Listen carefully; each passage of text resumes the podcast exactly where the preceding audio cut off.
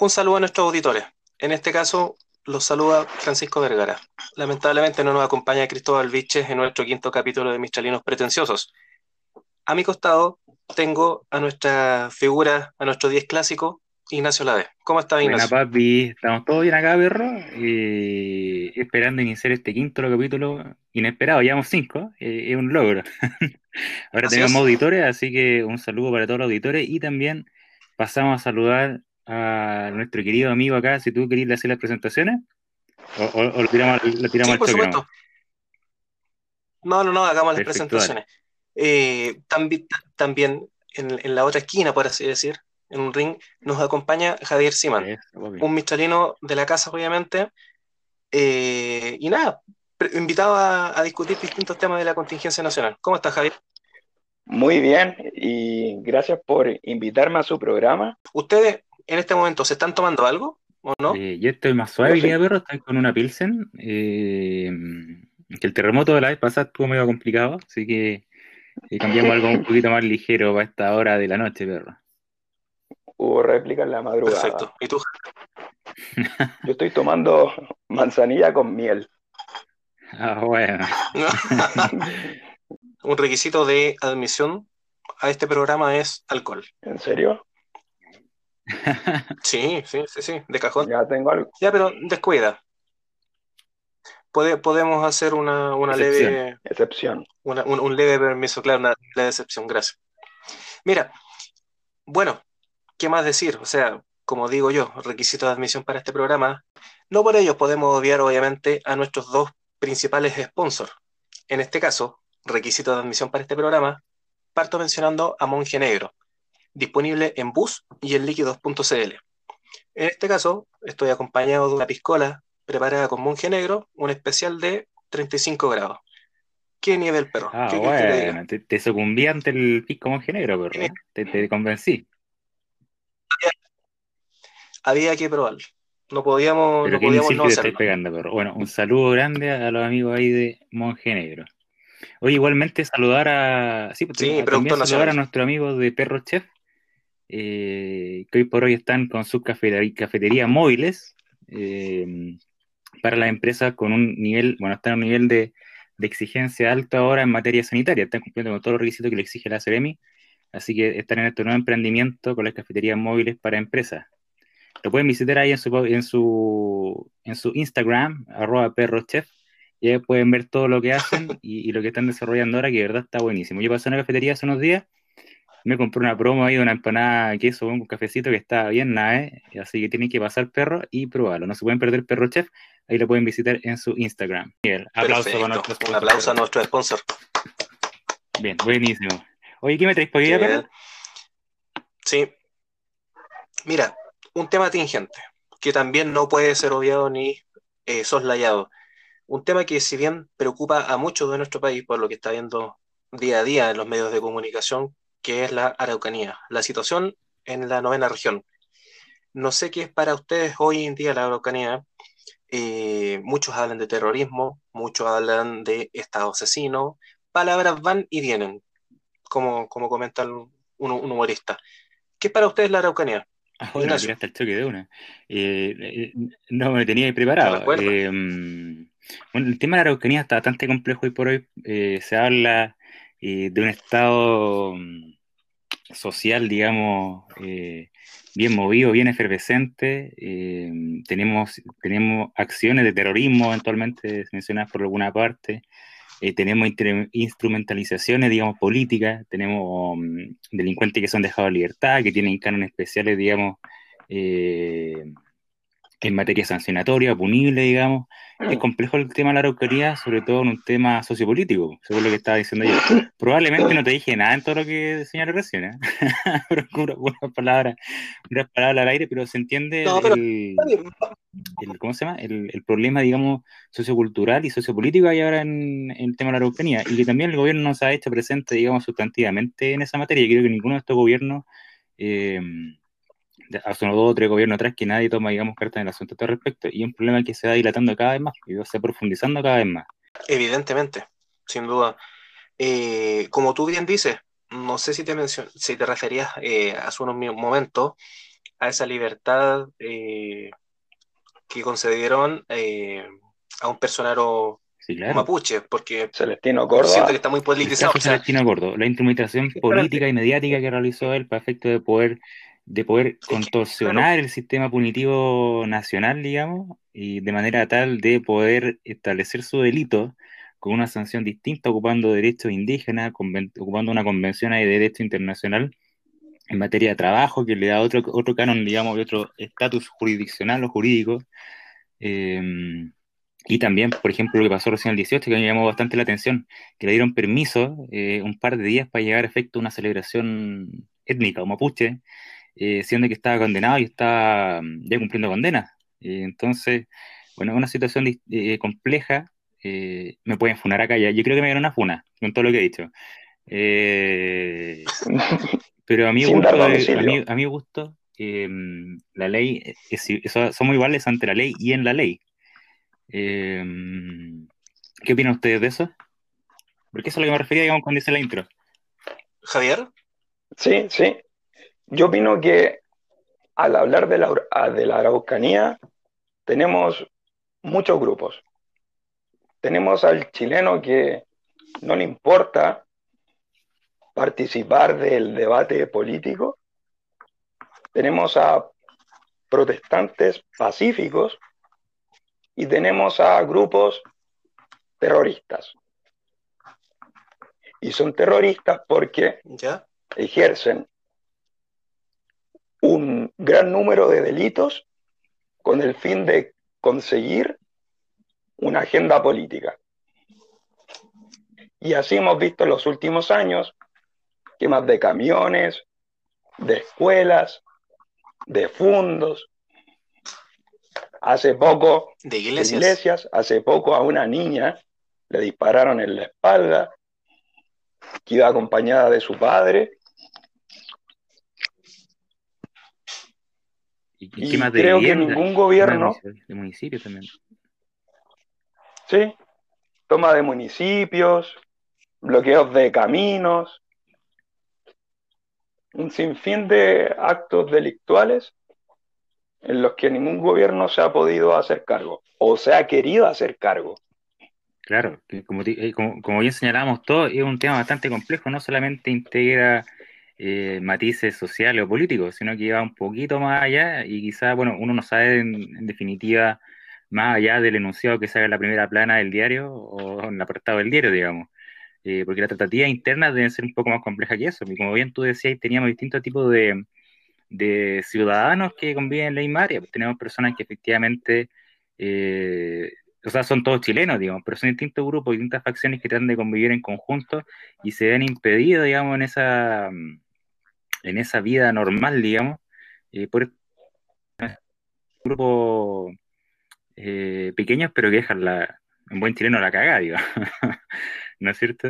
Y, que parecen, y que parecen intocables. Efectivamente parecen intocables, así es. Pero para, ir zanjando un poco estas diferencias que se menciona, porque a la larga tenemos que ir clasificando, o sea, algunos merecen sanción, evidentemente. Hay un uso político, no se duda. Eh, son instrumentos, no se duda tampoco. Eh, pero también tenemos que lograr avanzar, porque a la larga no podemos quedarnos entrampados eternamente en esto. En esa idea se habla estamos en una fecha muy cercana, estamos finalizando septiembre, muy cerca de octubre, eh, de este plebiscito, en el cual, si es que se aprueba, se habla de incluir a los pueblos originarios. Aquí un poco mm. desligándome de la Araucanía, pero a los pueblos originarios. ¿Ustedes sienten eh, que hay una deuda con los pueblos originarios?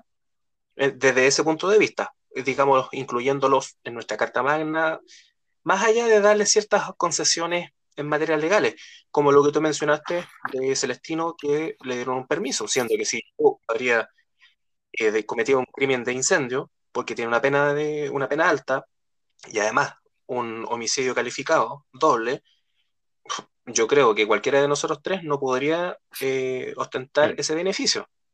Así también, como comentamos unos días, eh, el beneficio que tenían también los habitantes de Rapa Nui en cuanto a que si cometían algún delito, solo por ser isleños, tenían la baja de un grado en su castigo. Entonces, a la larga, perfecto, ¿somos todos iguales? No, lo mencionaste hace, un, hace unos momentos. Pero, englobando a los pueblos originarios, ¿estamos en deudas con ellos? ¿Quién responde? Yo me quedé en blanco. no, mira, eh, yo creo que efectivamente estamos en deuda con los pueblos indígenas, pero no en materia, digamos, jurídica, sino más bien en materia cultural. Y, es porque, no sé, quizás probablemente eh, la historia que, que, no reconocemos mucho, es porque también aquí llegaron, digamos, extranjeros a colonizarlo y probablemente lo que se intentaba básicamente para poder hacerse de estas tierras y después conformar un gobierno eh, bajo el régimen español, digamos, primeramente, estoy hablando de todo el proceso colonizatorio, digamos, o de colonización. De colonización. Eh, un, principio de eso era el exterminio de la, de, la raza indígena.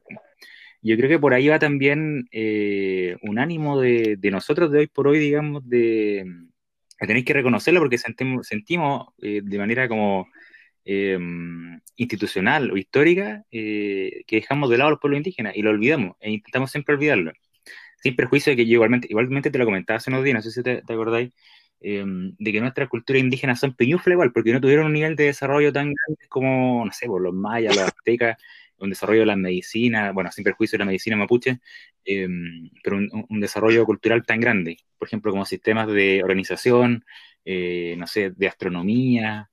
Por ejemplo, si tú vas, a, a, de la nomás. Es que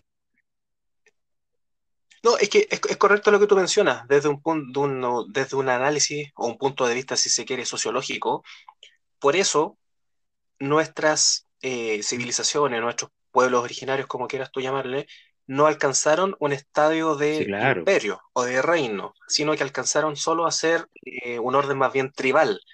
Entonces, claro, no tenían cierta tecnología, tenían algunos alcances, algunos desarrollos, eh, pero no fue el avance, porque aquí el único imperio regional que conocemos es los incas, más al norte. Luego ya nos vamos a otras Yo te digo que, que eventualmente si tú, por ejemplo, tienes oportunidad de viajar y vas, no sé, a México o vaya a Panamá y hay una de estas civilizaciones que son, pero bueno, otro nivel, que tienen un nivel tal de pensamiento en anatomía, en biología, que desarrollaban cirugía eh, neurológica, ese nivel de, sofisticación, estoy hablando en materia cultural. Eh, no se compara con lo que nosotros teníamos acá, pero sin perjuicio de que yo creo que sí tenemos una deuda cultural con ellos, que eventualmente tenemos que reconocer eso. Eh, aunque haya sido piñufla, digamos, a diferencia de otras civilizaciones indígenas, creo que sea respetable porque es parte de nuestra identidad. Eh, hoy día, si tú le preguntas a alguien, oye, ¿qué, ¿tú te sentís chileno? Eh, sí, igual y, la tradición mapuche, ¿te sentís identificado con él? Y probablemente te decís, no, chicha y empanados, pues, perro, pero. Y los mapuches, bueno, para la, la fiesta del colegio, digamos, y, eso. eh, y, eso pasa, estoy hablando de un tema más bien eh, sociocultural, no más bien jurídico. Y ahora, en el jurídico sí entiendo que no, no o sea, yo parto la hemos visto eh, en otro capítulo anterior igualmente, eh, de que yo no estoy de acuerdo en particular con establecerle o, dejar, a ver cómo te lo puedo explicar, como técnica jurídica, dejar expresado en la Constitución cada grupo intermedio, ¿cachai? Cada grupo eh, que necesite o alegue por un reconocimiento constitucional. O sea, es decir, el artículo primero de la Constitución que nos señala como las personas nacen libres, igual a la indignidad en derecho, va a tener que ser modificado, vamos a tener que decir, las personas, los indígenas, los homosexuales, las lesbianas, todos son iguales en dignidad y en derecho. No sé si me expliqué. O si me entendiste. La, dictadura, la, dictadura de la minoría. Yo creo que es suficiente la constitución en cuando te dice todas las personas, o, o, todas las personas humanas, o, qué sé yo, o mm, satisface eso. Lo que pasa creo que es más bien una cuestión política eso. Y hoy por hoy, lamentablemente, no podemos hacer buena política porque no tenemos buenos políticos. Entonces creo que eso es peligroso en materia de, todo el proceso constituyente que se viene prontamente. Me explayé mucho, he hablado mucho, perro, así que por favor tome la palabra y que... no, por... Javier. Javier, no sé si te repito el enunciado. No, lo tengo en la memoria. Qué bueno, aquí se Yo me, creo que... la moto, perro, me tenéis que parar. Perfecto. Yo creo que hablar de deuda es demasiado.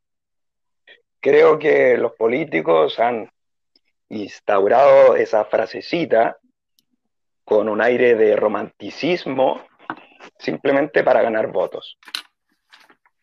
No creo yo que le debamos nada. Y si culturalmente son desconocidos para nosotros, en mi opinión, ha sido por culpa o flojera de ellos mismos. Hoy vivimos en el siglo, hoy vivimos en el siglo XXI. Si ellos quieren mostrarnos su cultura, tienen YouTube, Facebook, Instagram, etc. Vías accesibles para compartir información, las hay por donde las busques. Y... Pero, por ejemplo, igual... Continúa nomás, por favor. Sí, porque recuerdo que Cristóbal dijo que instalar una idea de turismo, vengan a nuestros hoteles, coman nuestra comida, vean nuestra religión, sería una forma que ellos podrían practicar para transferir la información. Y sé, que creo que se hace eso. Eh, por ejemplo, bueno. yo se, lo contaba igualmente eh, que yo por asuntos de mi hobby voy, voy bastante seguido a, Temuco. Eh, y también uno se va metiendo ahí en el interior, qué sé yo, para, ir conociendo un poquito más. Y también porque yo siempre cuando a un lugar me gusta meterme donde los papás queman, ¿no es cierto? Si no, no conocía dónde vais. Entonces, eh, uno se mete al interior, qué sé yo, y conocí la señora Mapuche que tiene su emprendimiento ahí que está, está ¿cómo se llama? Está hablado por el Cernatur, qué sé yo, y tiene una serie de desarrollo turístico ahí, y te comenta cómo la vida y te reciben bien, y son cálidos como toda la gente del sur. ¿eh? Pero sí, como yo también se lo comentaba alguna eh, en, en, capítulos anteriores, también hay algunas zonas, por ejemplo, igual que, que, que la zona de, de Isla de Pascua, que tú no podías entrar. Eh, que tú no podías entrar y es porque son esos grupos que están inmersos ahí o que quizás son algunos mapuches eh, más duros, digamos, que no te dejan efectivamente eh, tú puedes tener contacto con su cultura y ellos lo impiden. Entonces creo que por ahí, por ahí un poco lo que tú mencionabas y, Javier, que yo creo que no sea, no es como un ánimo completo de la cultura mapuche de, de, no dar conocimiento de su cultura, sino que más bien por este grupo minoritario, digamos, que se imposibilita un poco eh, dar mayor conocimiento al resto de la población, porque, bueno, lamentablemente la frase de Santiago no es Chile es falsa, pues, o sea, eh, Santiago es, casi todo Chile, digamos. Eh, yo me gané una funa acá, pero las demandas, por favor, háganla llegar al domicilio.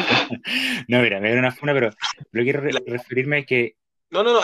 que Chile es maravilloso, lo que queráis, y Santiago no es Chile, digamos, turísticamente, pero organizacionalmente Santiago sí es Chile y culturalmente también. De hecho, la mayor concentración de población está en Santiago. Entonces, eso es lo que sí, por cierto, falta, eh, pero yo creo que probablemente pueda ser eh, solucionable con una intervención gubernamental en ese respecto. Pero si no tenemos paz, porque hoy por hoy es, importante hablar de eso, es importante hablar de la paz en la Araucanía. ¿Cachai? ¿Cómo se llega a la paz en la Araucanía? Tenemos vecinos que salen noticias. El otro día había una señora que es de un grupo, digamos, de vecinos de, de, la Araucanía, em, que hablaba por el tema del caso este de la quema de municipalidad y decía, estoy aburrida de esta cuestión y todos los vecinos estamos aburridos porque no podemos surgir, no podemos desarrollar nuestra actividad económica, no podemos hacer nada porque llegan los mapuches acá y nos queman la cuestión.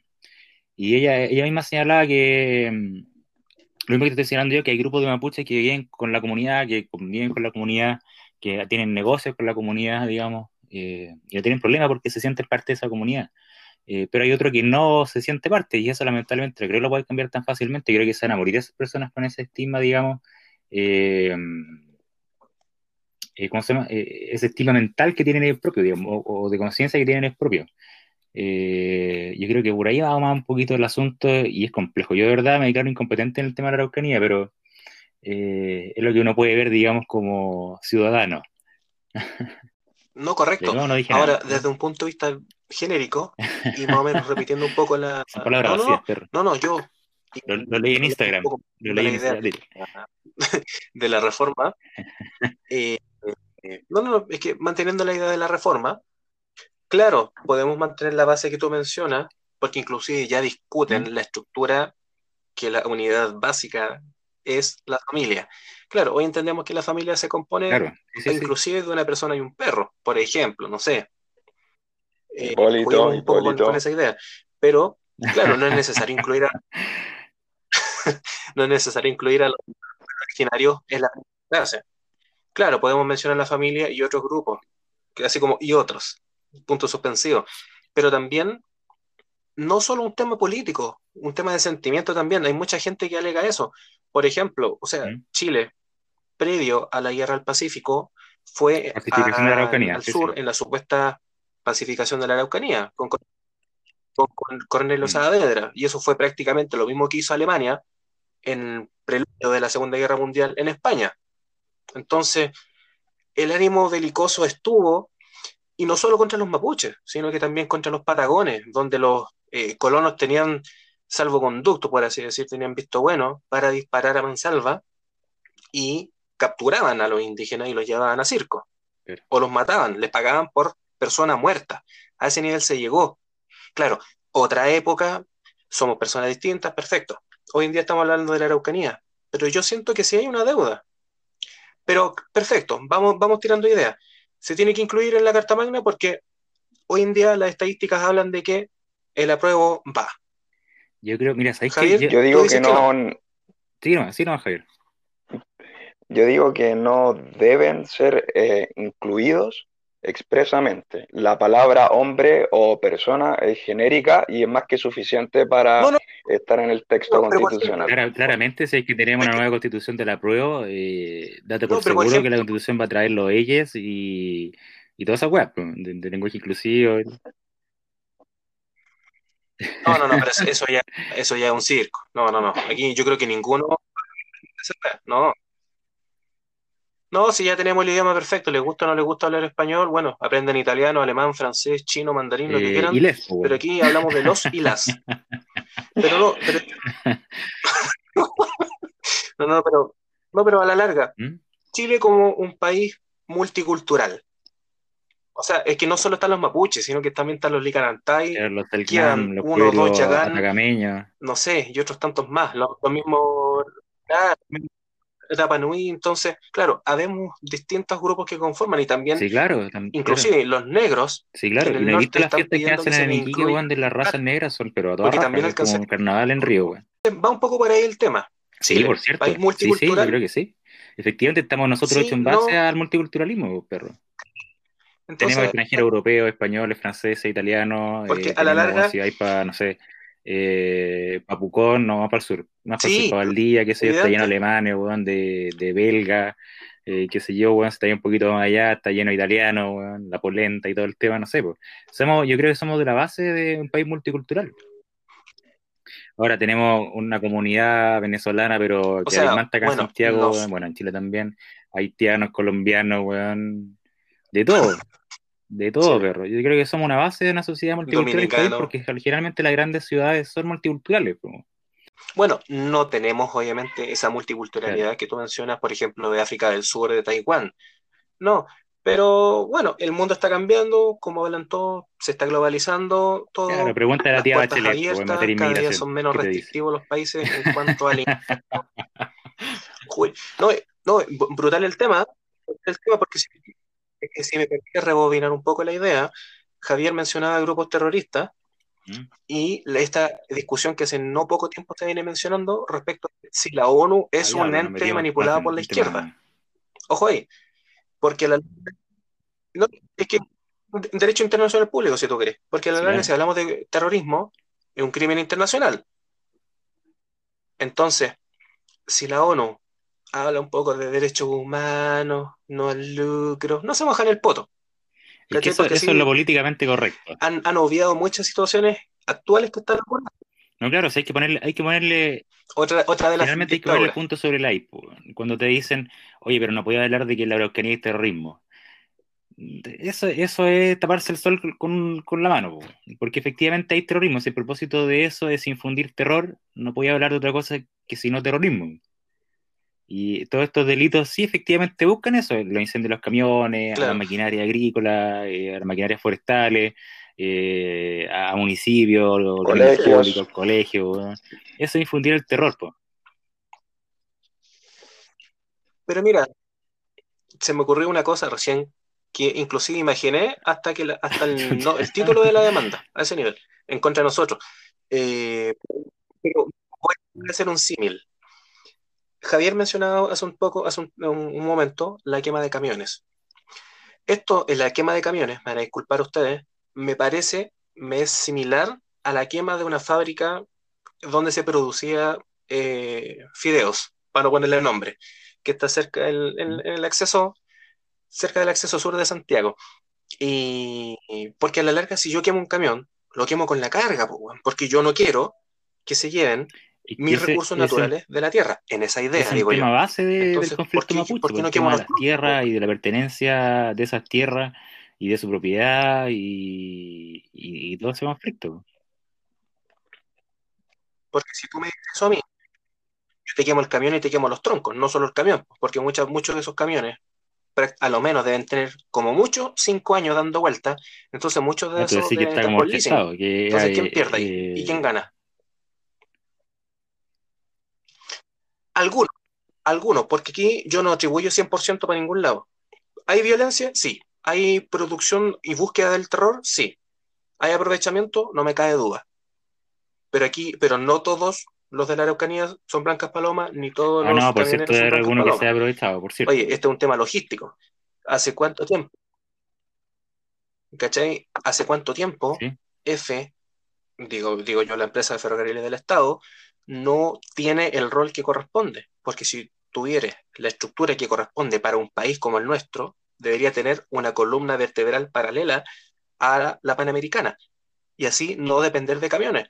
Porque el otro día nomás es cosa de ver se paralizaron los camiones y yo no vi ninguna locura con detención de, de choferes. ¿Te acordáis lo que hicieron a Marina aquí hace unos años, no? Te cacho dónde me, me caché para dónde eh, es el tema. Entonces yo digo, puta, se aprovechan de la wea. Pero claro. Al final del programa te voy a, te voy a recomendar una serie de terror que tenéis que verla y te va a calzar, pero absolutamente lo que me estés mencionando. Pero te lo dejo al final. Así que quédate con el septiembre un mientras. Oh, ya. No, perfecto. Bueno, eh, Javier, de todo esto que, he dicho, como dice también se me arranca la moto, disculpa. Por favor, no sé qué opinas. Desde lo que compadre. Claro. Para seguir con, con, el tema jurídico ¿Mm? Javier se murió, que mencionaron hace poco sobre la diferenciación de penas. Sí. Yo creo que no, tenemos que olvidar que somos todos iguales ante la ley y que hoy, en el año 2020, no cabe hacer diferenciaciones para que una persona, en base a su raza o etnia, obtenga una pena menor. Me, parece que esas prácticas eran más propias de cuando llegaron los españoles al nuevo mundo, como traían una nueva cultura jurídica y tenían que enseñársela a los indígenas. Sí, correcto. En ese momento sí procedía la diferenciación penal, pero hoy no. El mapuche de la Araucanía es tan chileno como yo. Sí, claro. O sea, no, lógico. No, sí, sí, es que eso no, lo dudo, pero la B también hizo una idea de los convenios de la OIT, que a la larga, eh, es que claro, también te producen un matiz, una diferencia, una pequeña diferencia en la tonalidad, porque si bien somos todos iguales, se supone que sí, porque no somos iguales hasta el momento, es, evidente que no somos iguales. Entonces, mencionando este eh, convenio de la OIT, yéndome un poco por la, eh, internacionalidad del, perdón, por la juridicidad misma en el aspecto internacional, claro, eh, también estamos obligados por convenios y acuerdos internacionales. Entonces, a la larga, ya nos obligamos como Estado. ¿Qué hacemos entonces? Tampoco podemos andar como Corea del Norte y decir, puta cabros, váyanse todos aquí. Eso, eso es lo que yo igual le digo siempre, que siempre hay reclamaciones que tú escucháis de las agrupaciones mapuche que te sacan al tiro 169, por eso lo tengo pegado en la cabeza, pero el, convenio 169 de la OIT, en la parte que se refiere a las tierras, porque dicen que todo, todas las personas, todos los gobiernos, todos los compadres, tienen que respetar esencialmente eh, los valores espirituales y de la tierra y, y, de los territorios y todo eso. Y de eso se agarran efectivamente para poder esbozar su planteamiento en cuanto a la propiedad eh, de esos predios, como una propiedad originaria, ¿cachai? Sin perjuicio que efectivamente hayan celebrado y han perfeccionado contratos de compraventa, que están inscritos en un conservador de raíz y todo, pero igualmente resaltan esto originario como para hacer un, eh, ¿cómo te lo puedo llamar? Para hacer una omisión al contrato, como, es como una, ¿cómo te lo puedo explicar? Es como regresarlo al estado anterior, ¿cachai? Como decir, ah, perfecto, tendí la tierra, pero no importa porque la tierra es originalmente mía, Entonces el contrato de compraventa da lo mismo. No, que, o sea, o sea, es que, de hecho, materia que nosotros vemos, además de las sanciones civiles existentes para la invalidez de un acto jurídico o de un contrato derechamente, además de las sanciones especificadas en la ley, tenemos también una pequeña excepción, una, en un mapa conceptual, que sería la excepción de pertenecer a un pueblo originario. O sea, habiendo pataleta, rompo, doy vuelta al tablero, como se dice. Pero hoy, si queréis lograr algo, tenéis que hacer una pataleta. No, me arrepiento, yo quiero de vuelta lo que tenía. Sí, sí. Entiendo lo, del, lo del convenio 169. Y ahora mi pregunta es, ¿hasta cuándo? Hoy, 2020, sí, porque mira, hoy 2020 lo están exigiendo. Ya, sus hijos, en 30 años más también lo van a exigir. Los hijos de sus hijos, en 60 años más. ¿Por cuánto tiempo vamos a seguir así? hasta, el fin del mundo. Efectivamente, que por eso partimos de toda la premisa que nosotros tenemos, por ejemplo, cuando entramos a la universidad, te decían, oye, pero tú eres indígena porque tenemos una beca indígena, que tú no pagáis nada, te decían así. Eh, entonces, desde esa base, desde esa base es la diferenciación si somos todos chilenos. E, esa es la, es la pregunta. Entonces, eh, es como que le dais, por ejemplo, que si tú fuiste papá, no te lo tener nunca a tu hijo, pero le traes después de todos tus viajes un regalito eh, ¿cacháis? Como para compensarlo, o le compraste el Play 5 porque no estuviste presente, ¿cacháis? Como lo mismo. Eh, entonces yo concuerdo en ciertos aspectos con lo que dice mm, Javier en, consecuencia de, oye perro, ¿hasta cuándo? Empecemos, empecemos esta weá de cero, hagamos fojas cero y empecemos bien, que, lo que en materia política, digamos, eso es entrar a negociar. Es decir, perfecto, yo te, te reconozco como pueblo indígena, quizás no rango constitucional, pero sí en rango legal, que ya está hecho, pero igual te reconozco igualmente, y te pongo para el pueblo mapuche, perfecto. Te pongo al pueblo Rapanui, eh, etcétera. No sé, eh, estoy pensando así. Eh, partir de un foja cero para poder esbozar un, un canon jurídico completo, digamos, y para todo este grupo intermedio, porque eh, si tú te ponías en materia mm, técnica jurídica constitucional, eh, nuestra constitución tendría 20 páginas de nombre de, grupo intermedio. Mucho dentro de, la discusión hace unos meses, mm, antes de octubre quizá, del año pasado, claro. se, postularon también tipos de constituciones.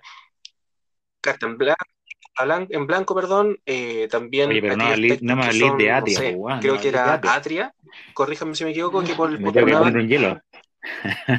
Fernandito. Bueno, bueno. Oye, ya no, hemos ganado como seis. Esto es una cosita, cinco ingredientes. por favor. ¿Sí? Eh, no, no, es que creo que él postulaba la idea de hacer una constitución más bien breve, como acotada. Onda, uno, dos, tres capítulos. Mira, la, la, palabra yo creo que la define sola. Que, que, que vendrían siendo unas pocas hojas y, el resto, claro, todo en normativa eh, de, distinta, de distinto rango legal. Porque, bueno, y la discusión también se fue por un lado en un momento, que a la larga muchos postulan, oye, ojo, no es necesario modificar ni hacer un plebiscito, ni modificar nuestra constitución o hacer una nueva, sino irnos al decreto de ley, sí, modificar las leyes, irnos de, de, fondo lo que se plantea, a lo que pregunté a la gente media en la calle, a la gente común en la calle, y te dicen, no, quiero modificar la constitución porque eh, quiero que me reconozcan, yo me siento caracol, por tanto me tenéis que decir caracol. Eh, y te decís, chucha, ¿dónde mierda la encontré en la constitución? ¿Dónde, ¿Dónde te pongo, po, O, porque decís, o que estás enojado y que te quiere decir, yo quiero subir el Banco Central. Entonces ya te arrolla una página. Sí, pues, he escuchado tanta weá que perro de verdad eh, me llevo con incertidumbre un poquito el proceso constituyente. Eh, me tiene un poco nervioso. Debo decirlo. Estoy pero nervioso, claro. Tranquilo pero nervioso. Dígame.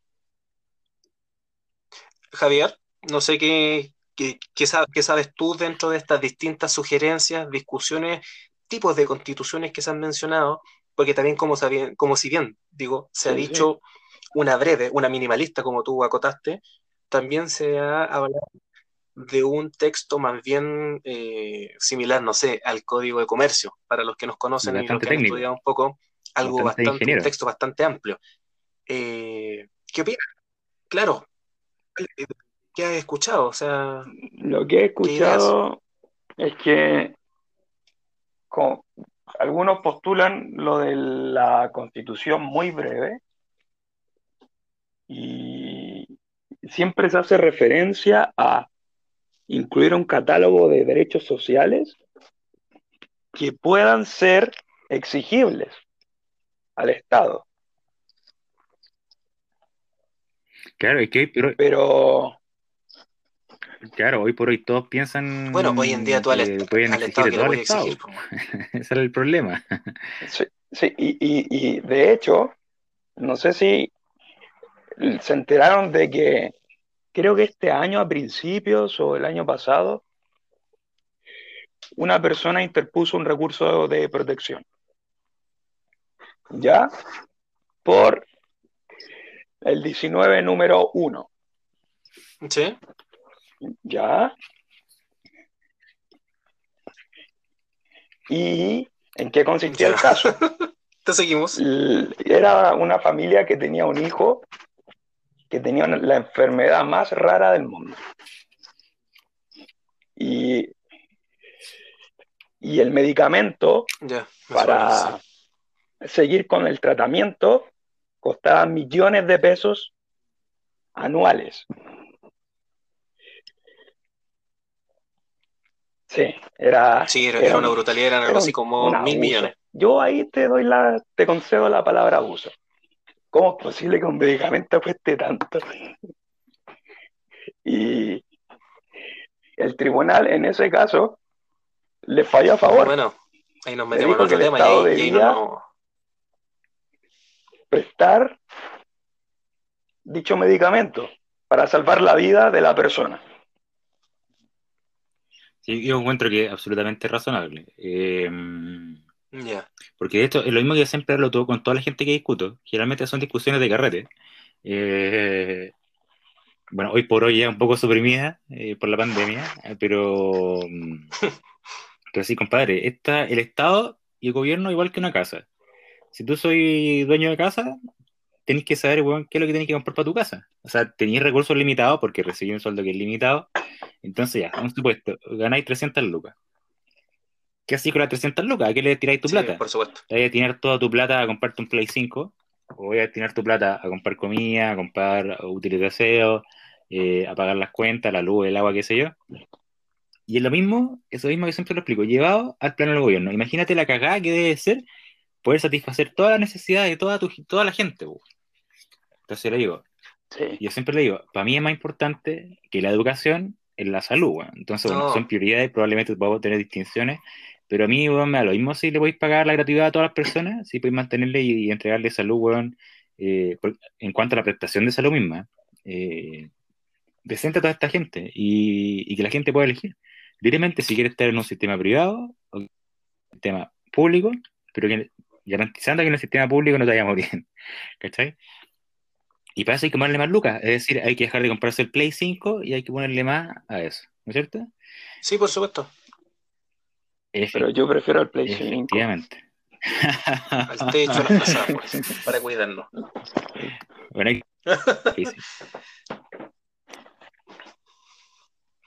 Pero es que mira, eh, no, no, es que ¿Mm? es, complejo un poco porque hace, hace poco escuchaba al ministro de Economía, eh, Palacio, que él también eh, acuñaba una frase que habían comentarios más bien pesimistas pesimista en cuanto a, cómo se vienen las proyecciones, digamos, en nuestra economía. Y eso también te da cierta inseguridad porque te dice, oye, perfecto, ¿Mm? viene el apruebo, algunos dicen eso, o viene el plebiscito, si se quiere. Eh, y bueno, después eso tiene un costo, la institucionalidad, todos los trámites. ¿Mm? Eh, de aquí a abril, si no me equivoco, que viene nuevamente la discusión, porque esto no va a terminar. Y al final, ¿cómo vamos a tener un presupuesto con estas inseguridades? Y en razón de eso, es cosa de ver cómo está el sistema de salud que tú mencionas, o sea, el ministerio. Es una deuda brutal. Y eso pasa casi desapercibido. De la Araucanía. Pero bueno, no, no, no, nos desconcentremos de, todo lo que hemos hablado, que no, efectivamente tú podías ya establecer una tesis no, fuimos en distintas ramas. de que si no hay violencia en la Araucanía, no puedes llamar la atención de las autoridades. Entonces, si no puedes llamar la atención, no puedes intentar solucionar tus problemas. Entonces, yo creo que una vez por todas deben ponerse de acuerdo todos los grupos políticos, no solamente los de gobierno turno, eh, y sentarse con los pueblos mapuche y llegar a algún acuerdo razonable, o sea, no, no, no concediéndoles todo lo que piden, por cierto, pues, en negociación. Eh, porque hay cuestiones que son infundadas, pero otra cuestión es que probablemente puedan lograr eh, y establecer claro.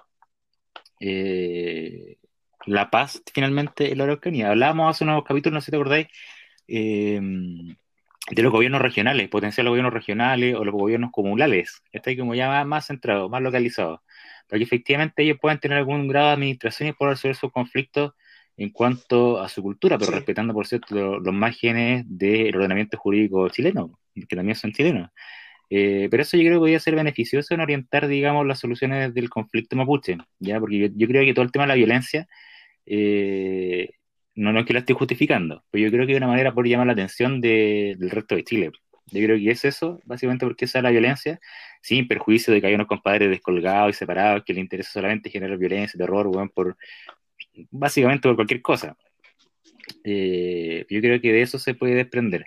Oye, podría ser, podría estar como autoridad mediador entre el grupo, los grupos mapuche y, el gobierno. Lo podrían contratar. el mediador. Se va, se, se va toda la mierda.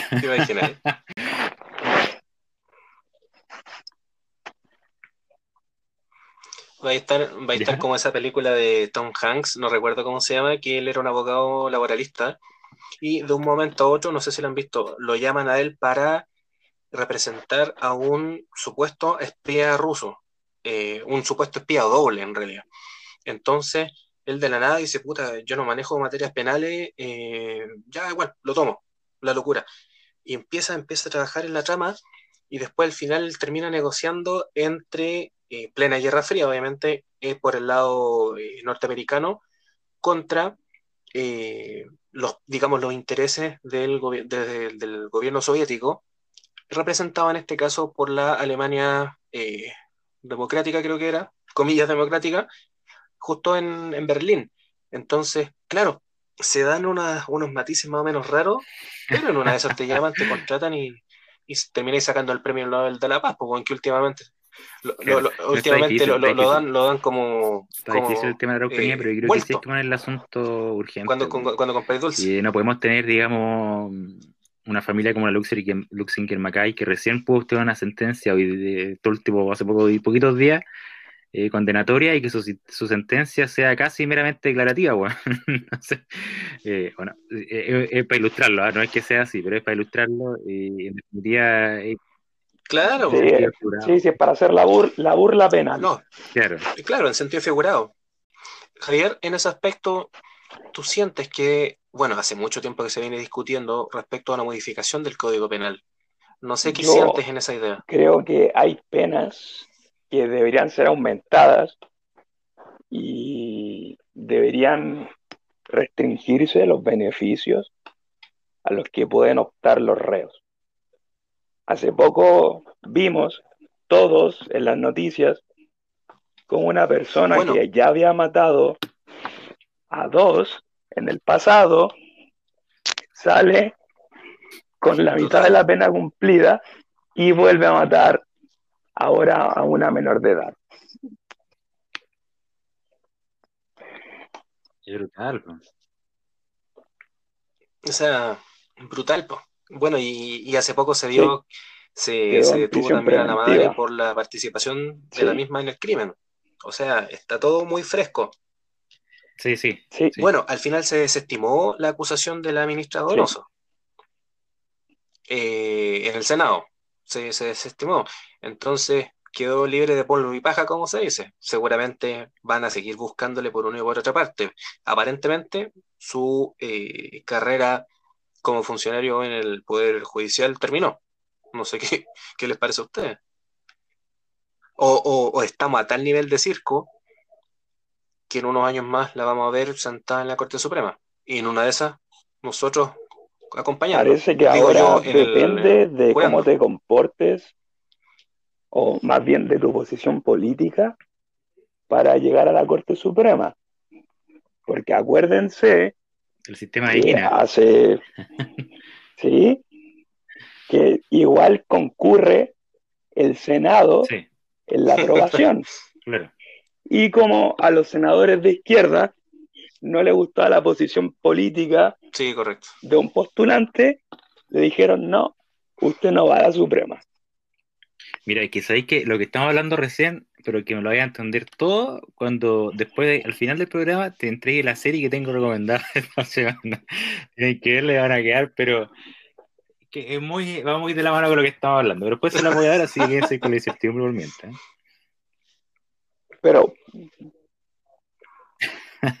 Pero por lo visto parece que hoy nosotros todo tendemos a irnos por las ramas. Dale nomás, Absolutamente. Absolutamente todo. Es que, eh, es que eso es el tema, po. Ese es el tema, o sea, no puedes decir nada porque te acusan de xenófobo. No puedes hacer nada porque ya no pueden hacer un chiste. Chucha, puta, me como una mantequilla con miedo, po. Sí, después, bueno, Francisco se carga la De hecho, nosotros estamos retando funa, demanda y querella, las tres al mismo tiempo. Vamos a tener que nos van a censurar. No, cualquier cosa, cualquier cosa digan que son bueno, un pueblo originario. Del correo. Salen libres. ahí, ahí, ahí está el humor negro, un poco de humor negro. Humor negro. Estamos, estamos, listos. Pero mira, para ir, para seguir un poco en el tema de la Araucanía, ellos, ¿qué piden hoy día? Igual, igual es difícil, porque a la larga, tú cuando compras una casa, tú dices, dame, dame 100 millones, puta, te ofrezco 800. Entonces, se parte negociando de, un, de una base. Pero hoy en día piden algo que es difícil de conceder. Eh, pero ¿qué sí se les podría conceder? Por ejemplo, autoridad, eh, autonomía, perdón, administrativa. No sé qué les parece a ustedes.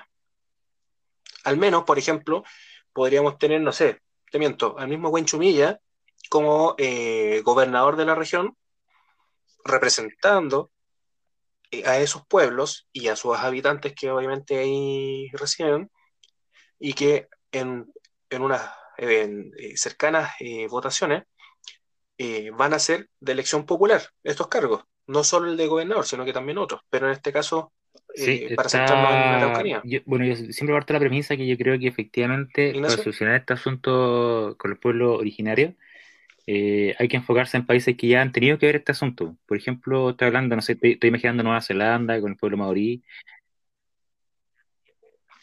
Eso, ¿Mm? Es que ese, es el tema que quería mencionar. Hace unos días se mencionó una encuesta, no sé de quién, no sé a quién es, porque a mí nunca me pillan con una encuesta, eh, de que el pueblo chileno supuestamente estaría mirando en el horizonte y querría ser como Nueva Zelanda. Y ellos le dan un trato especial a los maoríes, les dan eh, administración de, su, de ciertas zonas y son autónomos desde cierto punto de vista. Obviamente siguen siendo. Yo creo que partir de esa base, porque, Nueva Zelanda yo creo que culturalmente, por cierto que tenemos parte de la sociedad, distinción, porque probablemente nosotros los quizás tenemos otro enfoque eh, de la sociedad o cultural o de la solución de conflictos.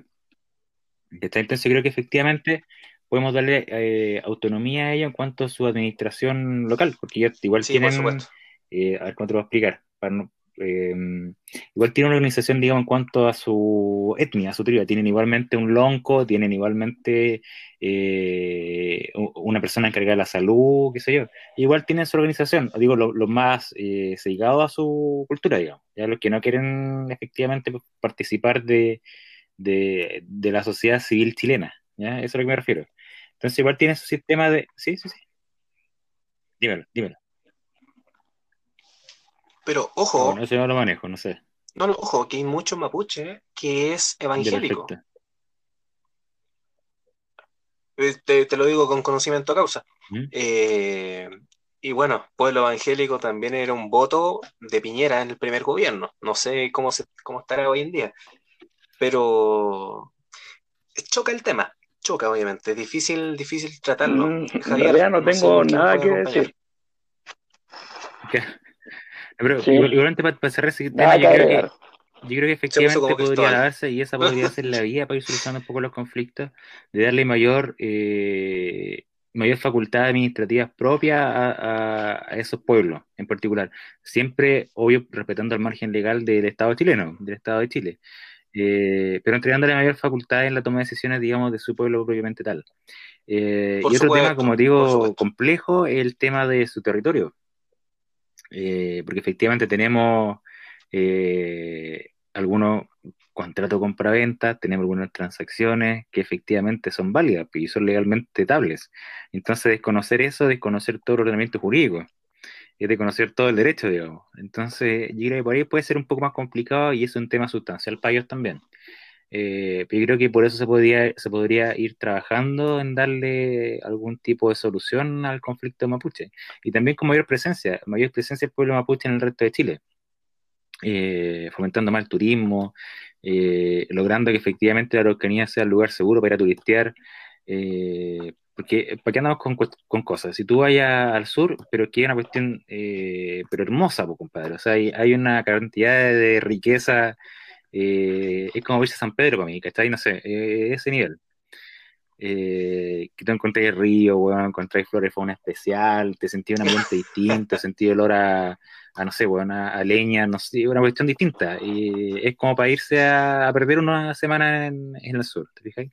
Entonces, qué, qué, pena que nosotros estemos perdiendo eso por unos conflictos que eventualmente, aunque son ancestrales, lo que queráis, pueden ser solucionables. El problema es que nadie lo ha tomado en consideración y lo ha tomado efectivamente a poder solucionarlo, ¿cachai? Yo creo que por ahí va un poco el asunto y esperemos que efectivamente se pueda dar después de todo estos procesos constitucionales y qué sé yo, bueno. Eh, mayor importancia en tratar de solucionar este conflicto. Yo creo que hoy por hoy está en jaque eso y yo creo que, que, probablemente es, necesario tocarlo ya.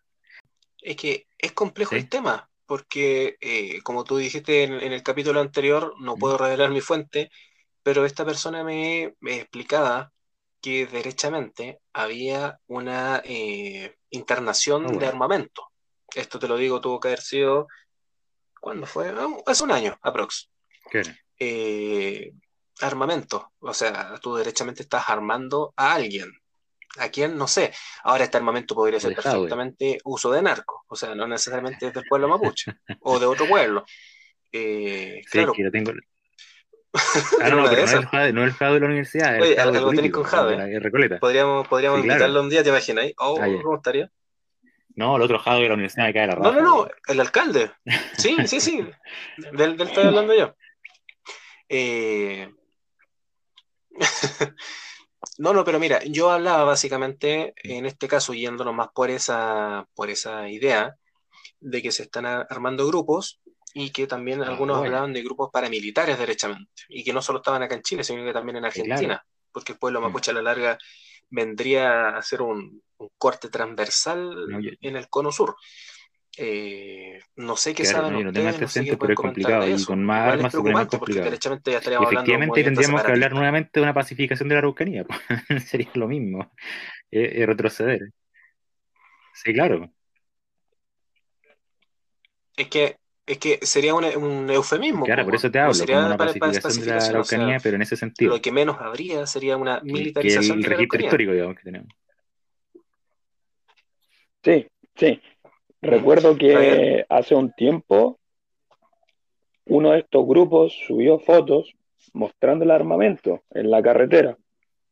Y tenían chalecos antibalas, creo que rifles de asalto. Y recordemos que no hace mucho plantaron algunos explosivos en antenas de, ah, sí, sí, claro, de telecomunicación. O sea, ya, tenemos, ya sabemos que hay grupos que tienen armas, hay otros que manejan explosivos. Y también hace poco descarrilaron un tren.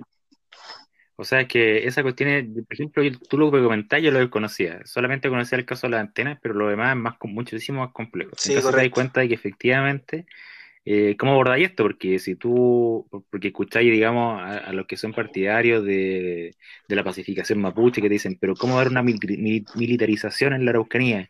Que van a solucionar esto con militar y con la arma la cuestión, y tú decís, tú, ok, si ya tienen armas el otro grupo, digamos, más complejo por solucionarlo. ¿Ah? y son cuestiones que uno desconoce. Yo creo que yo creo que hay que acabar con esta idea de que debemos algo. Si debemos algo, tal vez a sus tatara, tatara, tatara, tatara, tatara abuelo, pero a la persona que hoy vive ahí no le debemos nada. Alguien les plantó en la cabeza la idea de que son un pueblo casi milagroso, superior a nosotros y que merecen un trato especial. Claro. Yo no soy de los que piensan así y creo que a los grupos de delincuentes hay que perseguirlos y estoy seguro de que debe existir información de dónde están o quiénes son, y el Instituto Nacional de Derechos Humanos tiene que dejar de estorbar. Oye, es que, mira, algo, que mencionaste encuentro entretenido. Eh, la inteligencia en este momento, en este país, Fuerzas Armadas o Policíacas, ¿dónde chucha está? No existe. no, no, sé, eh, hace un tiempo no sé, más de un año, quizás hicieron un nombramiento luego de, esta muerte que se dio en la Araucanía, se me olvidó el nombre ahora, eh, pero fue un nombramiento político, o sea, removieron a uno, pusieron a otro y listo. Porque claro, la inteligencia, el nivel de inteligencia que hay aquí no sabemos, o sea, en cualquier momento, esta es cuenta de viejo igual, pues, de, viejo mañoso, en cualquier momento podemos tener con un submarino peruano aquí en Valpo. ¿Cachai? Porque no, ¿quién lo ataja, pues, bueno? Sí. Entonces, Sí, justamente, que después, después del famoso comando jungla eh, se discutía un poco el tema de la inteligencia en nuestro país, entonces se, removió a un, a un, personero y se puso a otro, pero ahí quedó el tema, o sea, vamos a usar cámaras eh, que no pueden ser alteradas y ahí quedó, un pequeño dulcecito. Pero la, inteligencia que hay, o sea, hay cuál, dónde funciona o no funciona, porque a la larga tampoco tenemos que iniciar una cacería de brujas, o sea, tampoco iniciar la Inquisición y acusar a diestra y siniestra buscando gente. ¿Hay personas que están buscando causar terror? Sí. Violencia, aparentemente y evidentemente para, otros. Pero lado. ¿Quién, ¿Quién nos da esa información? Porque es muy complicado este asunto porque son varios, varios aspectos que están involucrados también. Eh, recién la produce nos acordamos de Catrillanca, me acordaba lo que decía la organización, esta parece con una ONG, que eh, se llama Walmapu, parece. No sé si le suena. Que, efectivamente se refería a eso, decía, eh, no, sé cómo lo decía, me estoy carrileando, eh, pero decía, hablaba de la autodeterminación, autodeterminación, lidiaba con la autodeterminación, autodeterminación de los pueblos, todo el tema. Este señor está chamullando. Y, y tú después te decís, perfecto, ¿cuál autodeterminación? Te vas a los referentes de este y te encontráis con personas que mm, eventualmente eh, sí, o sea, es sabido, es sabido que han cometido actos delictuales, pero no se investiga y queda ahí. Eso, eso activó acá nuestro país, que quedó ahí, quedó ahí. Eh, entonces tú decís, pucha, ¿y quién intervino? Eh, ¿Intervino alguna policía? ¿Intervino alguna investigación por parte de un fiscal? Eh, si se investigó qué pasó, eh, quién intervino, y no sabéis nada porque no hay nada, no hay antecedentes, ¿cachai? Porque quedó ahí. Está difícil eso. complejo el tema, porque desde lo investigativo, al final se acuerdan que hubo un caso también de relevancia social y jurídica en el cual eh, se usaba un software, después el software no era tal, había no sé si un sobrepago, eh, puta, y empezó a salir una y otro y otro y otro, y otro eh, trapito al sol, entonces, ¿dónde para? ¿Me entiendes no? bueno, esto es como una, una, una tesis, o sea, tú a la larga puedes plantear una idea, puedes obtener una idea, plantear interrogantes, digo yo, obtener respuestas, y también otro camino es plantearte una interrogante y no, encontrar una respuesta. problema base yo creo que hasta por la tierra, yo creo que no tenemos respuesta con la solucionar algo por esa parte. Eh, a partir de una base, digamos, de las tierras. Eh, porque ese es el problema raíz, según yo. No sé si vamos a estar carleando igualmente, pero eh, según yo es el, el, el, problema base de esto. Hay que intentar solucionarlo por ahí, pues después todas otras negociaciones tienen que darse respecto de la autodeterminación con el agua, el MAPU, em, o, de este restablecer la democracia o el Estado de Derecho, y la otra demanda que tienen, por ejemplo, eh, porque ellos insisten en esa reivindicación que tienen de tener una autonomía eh, jurídica también, pues, de, de, autorregularse hasta incluso en el derecho. Eh, y obtener mayores beneficios económicos como de, agricultura y de, bueno, no sé.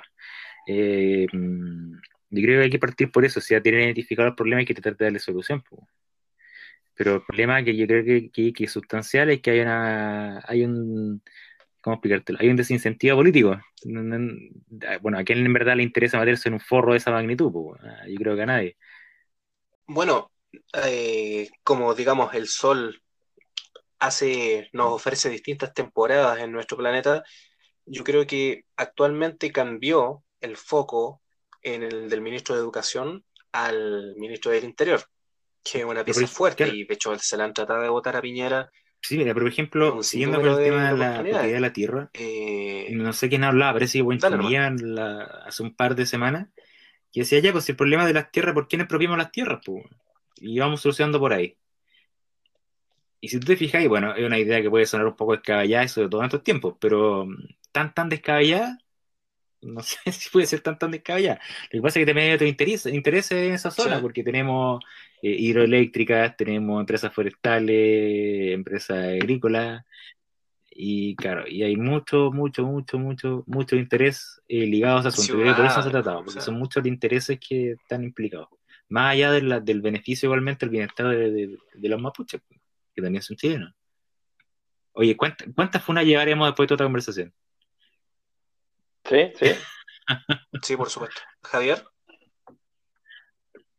Ah, bueno. de hecho, ah, al, final, después se va a notar esto con la cantidad de. Oye, si es que nos siguen escuchando temporada después, el, capítulo número 6. temporada 1. Esperamos no tener problema con. ¿Cuántos capítulos por temporada? ¿ah? Sí, por supuesto, la temporada 1. Este es nuestro quinto capítulo. Bueno, nuestra editora dice oye, pero hasta dónde nos lleva el viento. de aquí Sí, sí, volviendo al tema de la inteligencia. Javier, algo estaba diciendo. Una institución de inteligencia. ¿Ya? Escúchenme, crear una. ¿Qué significa? Legislar.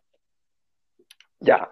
Supongamos que tenemos el proyecto de ley en el Congreso adivinen quiénes van a votar a favor y quiénes van a votar en contra. Adivinen. Mira, ya me imagino las declaraciones de Boric, y, No, sí, obvio. ¿Y quién tiene mayoría en el Congreso? ¿Y quién tiene mayoría en el Congreso? No, y Florcita Motúa, pues, ¿Quién Recuérdense de la ley bueno, anti-saqueos ah, cuando se votó toda la izquierda votó en contra, no querían que aumentaran las penas. Y la ley solo se aprobó porque la DC, por su lado cristiano, dijo hay que subir las penas. Yo pensé que en ese momento la DC iba a ser como Suiza en la Segunda Guerra Mundial, pero la verdad es que a veces tienden a tomarse un poco el... se ponen el pantalón y dicen me mojo o no me mojo, pero que lo digan. En ese caso lo hicieron.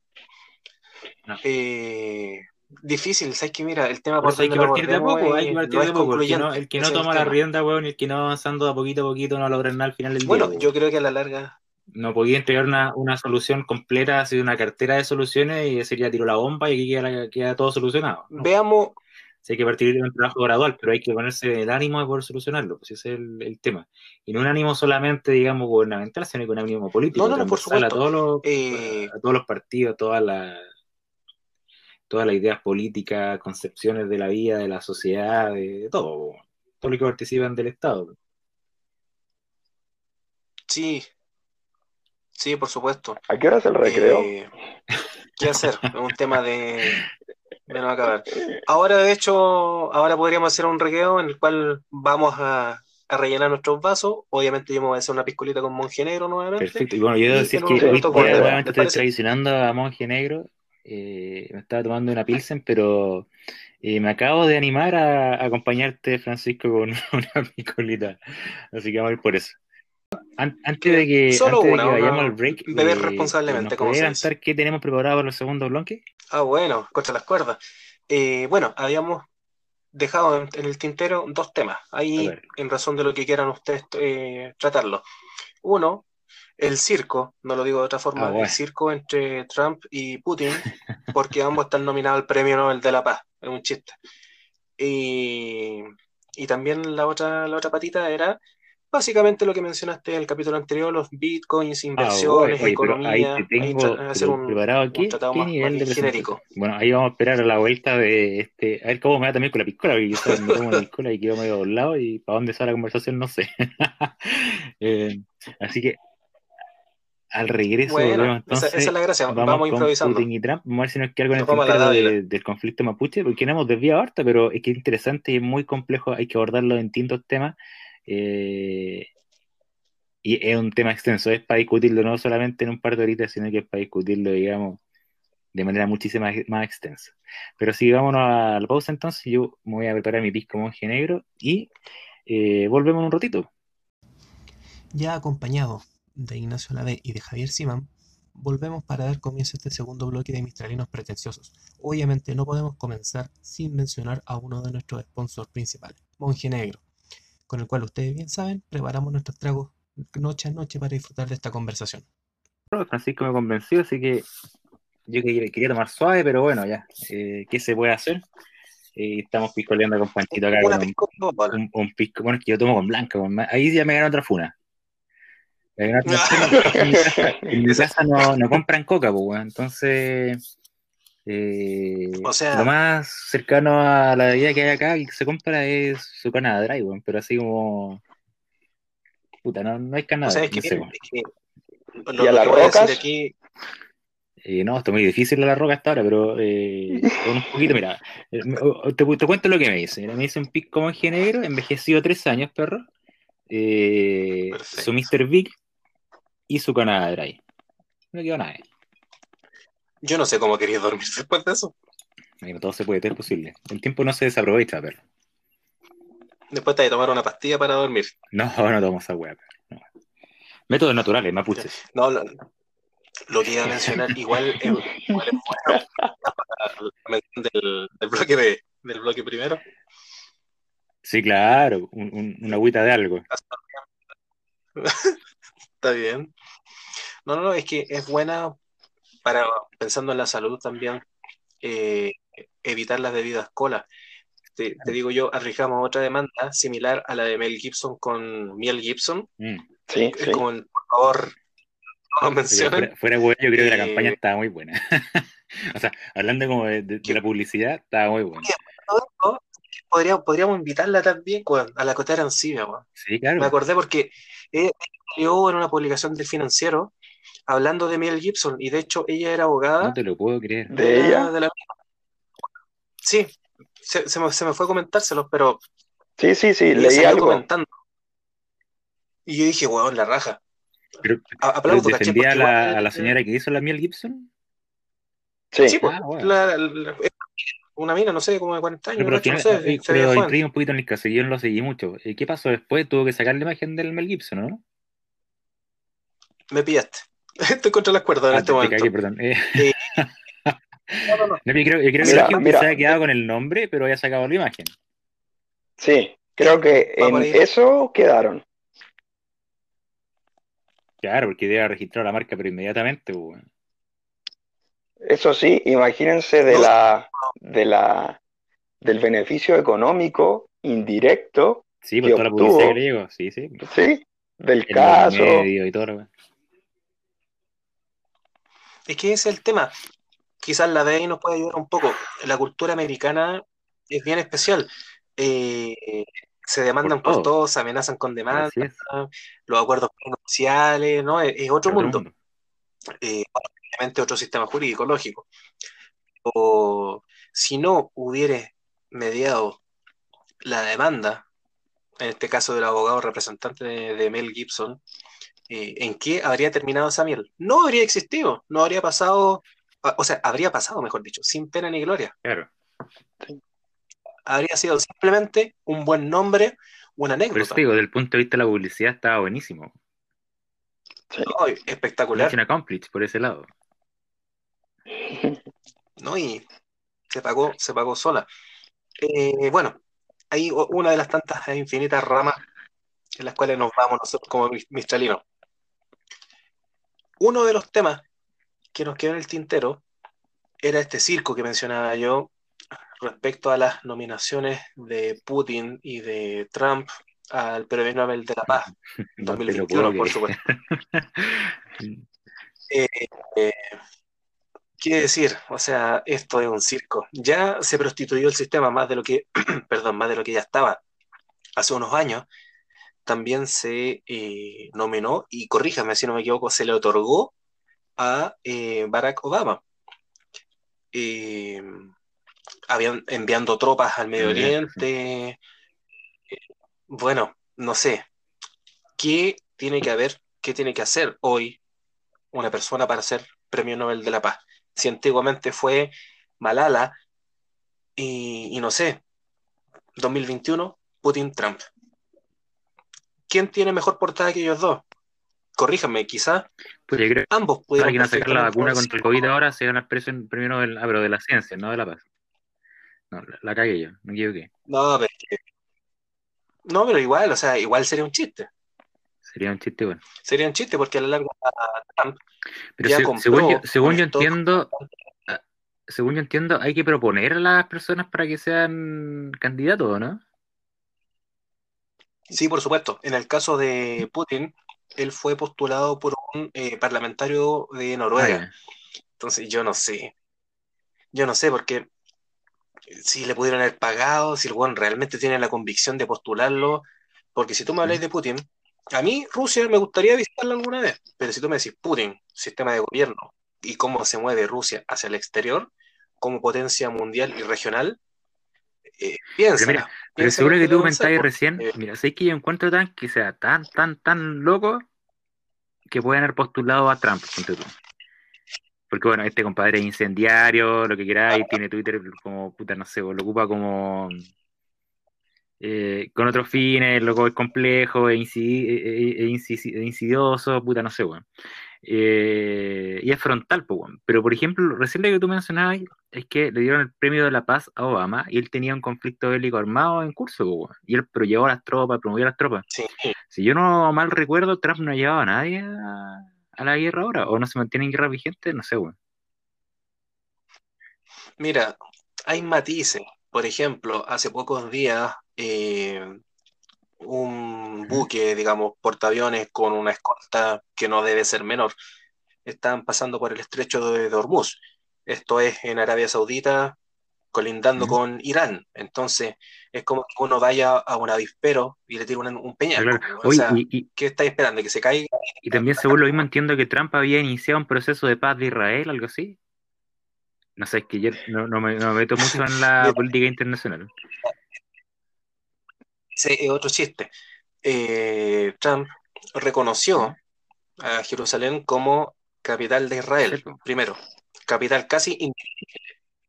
Eh, pero es bastante relativo porque no sé, así, hay un acuerdo, pero no con Palestina, sino que con eh, Emiratos, si no me equivoco, y con Emiratos. Me, me caso con ellos. Israel y Emiratos era, yo sé, que era por ahí. Claro, claro. Pero ponte tú, hace pocos días, de un, par de meses, eh, Israel estaba nuevamente anexionando territorios en Cisjordania. Entonces, ¿de qué circo estamos hablando? ¿Me entiendes? Javier, no sé si nos puede acompañar con, estos dos trapecistas que, que ofrecemos hoy en la parrilla. Sí, sobre el caso de Trump, yo escuché que había funcionado como mediador o facilitador de un acuerdo entre países árabes. Pero ahora, dar el premio de la paz, yo creo que no procede. ¿Y por qué? Porque conociendo los conflictos que hay en Medio Oriente, los grupos étnicos o religiosos de judíos y musulmanes extremistas se van a seguir disparando entre ellos o haciendo atentados terroristas, etc. Entonces, ¿de qué paz me hablas? Guerra va a haber igual, enfrentamientos van a seguir. ¿Cuál paz? y, además que él amenaza constantemente con destruir o, con borrar a Irán del mapa. o sea, si tú me yo no te voy a tratar como buen vecino. Y también todos los conflictos que tenía con China, No, e, esa es otra cosa. Xi Jinping en este momento se está dando una suerte de, gallitos contra eh, India. Ellos han enviado tropas a, a la zona en disputa, que sería Cachemira, y una parte que vendría siendo parte del Tíbet, no recuerdo ahora el nombre, y han enviado tropas, digamos, fuerzas especiales, eh, con armamento. India, por, por otro lado, construyó carreteras que permiten el acceso a una, una base aérea, porque obviamente son zonas de una altitud eh, considerable. Y ahí también está Pakistán. El año pasado fue con Pakistán y hoy día fue con China. Entonces, China tiene distintos frentes también. Eh, India, Taiwán, eh, parte de las islas en el, sudeste. Bueno, no para el tema. O sea, también esto podríamos, de hecho, podríamos postular eh, en este mismo programa a Xi Jinping también como, como candidato. candidato al premio Nobel del año 2021. Estaba ingresando al, al portal de Nobel, de Nobel Prize, ¿Qué nivel? No, el Price y estaba revisando recién. Tenemos inteligencia en Chile. Eh, sí, por supuesto. Hay 318 candidatos nominados para el 2020. Ah, estamos hablando del 2021, ¿no? Ya. Ah, entonces se me cayó todo el estudio. no, Lo que te quiero decir, mira, que está viendo el proceso de nominación y efectivamente, efectivamente cualquiera puede nominarlo. Te piden unos requisitos acá, una cantidad de como firma, y está, en noruego, no entiendo nada, pero estoy viendo los dibujitos. Eh, mira, aquí está el deadline. Y dice que en, en octubre, o sea, el próximo mes, después se hace una preselección y de la mayoría eh, que son votados, eh, se anuncian y se seleccionan para los premios Nobel. Eh, y después en diciembre tienen el deadline ahí para hacer la ceremonia de la entrega de los Nobel.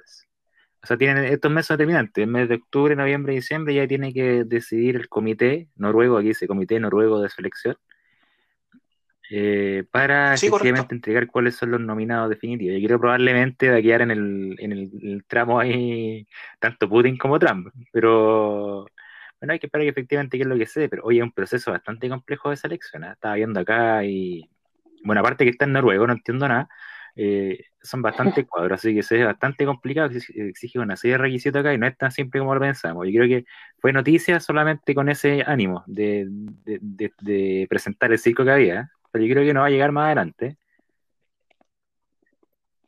Bueno, mira, como antecedente, o sea, alegan que durante la pandemia él eh, envió ayuda humanitaria a unos 30 países y que demostró obviamente su apego, aquí estoy leyendo el, mm. medio La Vanguardia Internacional, y que eh, demostró, comillas, su apego a los valores humanitarios y religiosos, al incluir la palabra Dios en la Ah, Putin, sí, sí. de hecho, después de esto no puedo, no, puedo, ingresar a Rusia, pues, una pena. Me van a detener en el aeropuerto. pero, te pueden enviar a Siberia. ¿Un gulag? Bueno, dice que. No, no, me voy a hacer un comentario fuera, fuera de lo que por favor. eh, dilo, y luego lo Ignacio. no, no, no. No, aquí, aquí, aquí, lo censuramos, pero no, no puedo decir Aquí no, tenemos ni editorial, así que juégatelo nomás, perro. Sí. No, no, dale, no. Te complica. ¿Algún... No. O algún día podrías tener alguna mujer rusa como cónyuge. Oye, hablando de ruso, estaba escuchando hace unos pocos días, me enviaron, me enviaron un video eh, del Rumpi. No sé si alguna vez lo escucharon. Ese bueno un payaso, pero ya. pero mira, la historia estaba muy buena. Te lo voy a contar y que estaba hablando de Rusia. Eh, se trataba, te voy a hacer un cuento corto, ¿ah? te voy a hacer un cuento corto. Era un compadre que fueron al, al, mundial en Rusia. Eh, de fútbol. Ya, pues este weón hicieron como una de estas pollas que se llaman en la pega. Juntaron plata, qué sé yo, y el que se ganaba la polla se ganaba los tickets a, a, Francia. ¿Cachai? Para ir a ver el partido y toda la weá. Ya, cuento corto, este compadre eh, eh, pone plata en la polla y se la gana. Se va a Rusia. llegan el primer día y salen a carretear con los amigos. Y fueron varios compadres. Salen a carretear, conoce una rusa eh, mientras compraban los tickets, porque compraron un ticket al otro día, un partido el otro día, y conoce a una rusa. ¿ya? Y esta rusa tenía un problema con la moto, y este compadre era medio motoquero, qué sé yo. Eh, y el compadre no cachaba nada de inglés y tampoco nada de ruso, pues.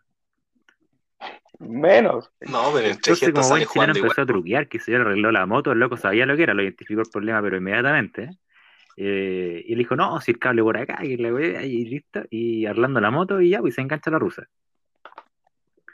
Eh, cuento corto, el compadre después van a carretear, la rusa lo llama, le pide su número de teléfono y le habla por WhatsApp.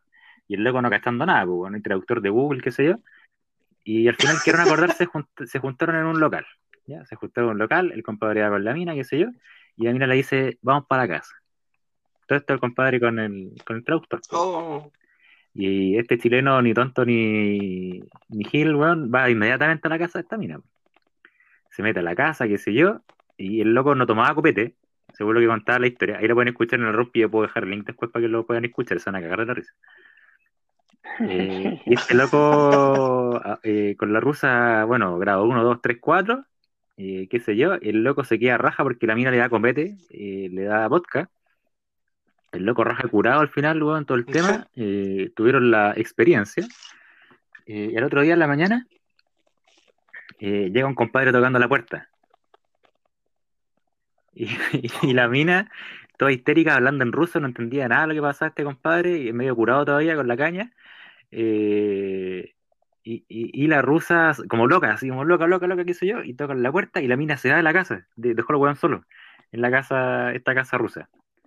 Y, cierra la puerta, y afuera está el loco, y el loco escuchaba, el, chileno escuchaba cómo este compadre ruso afuera eh, estaba puteado, pues, Estaba puteado y qué pasaba, que qué sé yo y este compadre no entendiendo nada.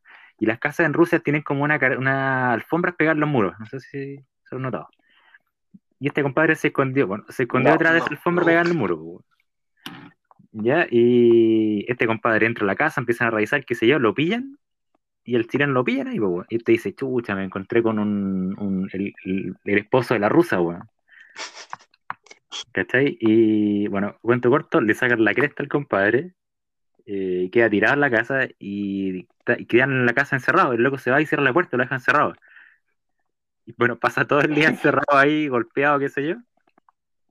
Y después siente a unos rusos hablando afuera. Y en un edificio siente a unos rusos afuera hablando y llegan los pacos. Y este compadre dijo, oh, qué bueno, llegaron los pacos, me salvé, qué sé yo. Eh, y estaban intentando hacerle signos desde el balcón a los pacos para que subieran y lo fueran al departamento. Y esperan unos minutos, llegan los pacos a la casa entra el Paco y él piensa que lo va a ayudar, bueno, ¿cachai? Piensa que lo va a ayudar, qué sé yo. Y dijo, acá me salvé, llega el Paco y le saca la cresta de nuevo. le saca la cresta de nuevo y lo deja tirado. Ya, y este compadre después se entera que era el hermano de la rusa, era el hermano de la rusa, después que Juan pudo escapar todo y, que alguien lo llevara, lo llevaron, lo llevaron al hotel, descubrió que era el hermano de la rusa. ¿Cachai? Y el loco dice, puta, me tengo que ir inmediatamente, estos buenos me van a matar, aquí en la mafia rusa, qué sé yo. Y el loco va al hospital, que se dio a cerrarlo un poquito, y se va al aeropuerto y se viene a Chile. Ya, quería salir jugando. Quería salir jugando, ya. Eh, dice que un día recibe una llamada, pues, era esta rusa, que lo llama por teléfono, que había quedado enganchada. Bueno, y al final del oh. programa, el loco, muy bacán, eh, le estaba contando el rumpi ahí, toda la historia, qué sé yo, Y le dice, mira, mi amor habla. Y era la mina, y la rusa se había venido a Chile y estaba yendo con él. Después, después de toda la historia se trajo a la rusa y una familia con la rusa ahora. Bueno, no, fue? no, me salió tan chistosa, no me salió tan chistosa como, no me tan chistosa como el rompi, pero les voy a dejar el link para que después la puedan escuchar. no, no, sí, está buena, pero yo me acuerdo, para el mundial que tú mencionas, eh, salió el cónsul hablando y decía, sabiendo cómo es el chileno, por favor, aquí se funciona distinto, aquí se toma distinto, no ande tomando en las calles, no ande gritando, tenga cuidado con las mujeres rusas, sea respetuoso, y este weón, imagínate. Que la muerte, pensó que lo iban a secuestrar, lo iban a no, y al final llegó a Chile y la rusa lo acompaña. Oye, nos desviamos, pero en, 100 grados de lo que estamos hablando. 180 grados. el premio Nobel también. No, el premio Nobel. No, el, premio, Nobel a él. Oye, para pa retomar, estábamos en Putin y Trump, ¿no es cierto? Oye, después. No, después, de esto que deprimido. es parte no, no, esto, esto es parte del. Eh, sí. No, es que me deprimo si sigo hablando de Putin y después de, este, esta historia. No, pero de suma y resta, por ejemplo, a Putin se le considera como un candidato porque en el 2014 eh, él buscó desmantelar un arsenal químico sirio siendo que él ha sostenido, o sea, de hecho, si existe Siria, es a Putin. Y, no por la paz, sino porque ha llevado tropas especiales, aviación, armada, todo en Siria. Entonces, bueno, ahí estaba distintas interpretaciones. No sé a ustedes, ¿quién podría ser candidato al Premio Nobel de la Paz hoy en día? Si la ONU está pintada. Trump y Putin son un chiste. Puta, la tía, la tía Bachelet, la tía Bachelet, la alta comisionada de los derechos humanos.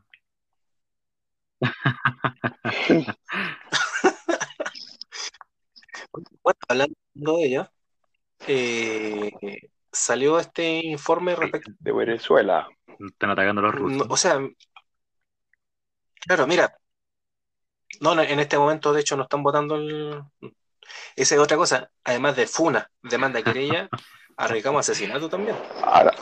al estilo de Argentina. Son malos. Eh, como el fiscal. imagínate, ¿no? Si no, no es chiste, weón. Eh, en Venezuela hablan de que efectivamente ya ocurren, ocurrieron vulneraciones a los derechos humanos Oye, pero Yo creo que, que, son, es que ya, ya, no, ya no sé cómo Por ejemplo, Putin, eh, abogado de la KGB, weón.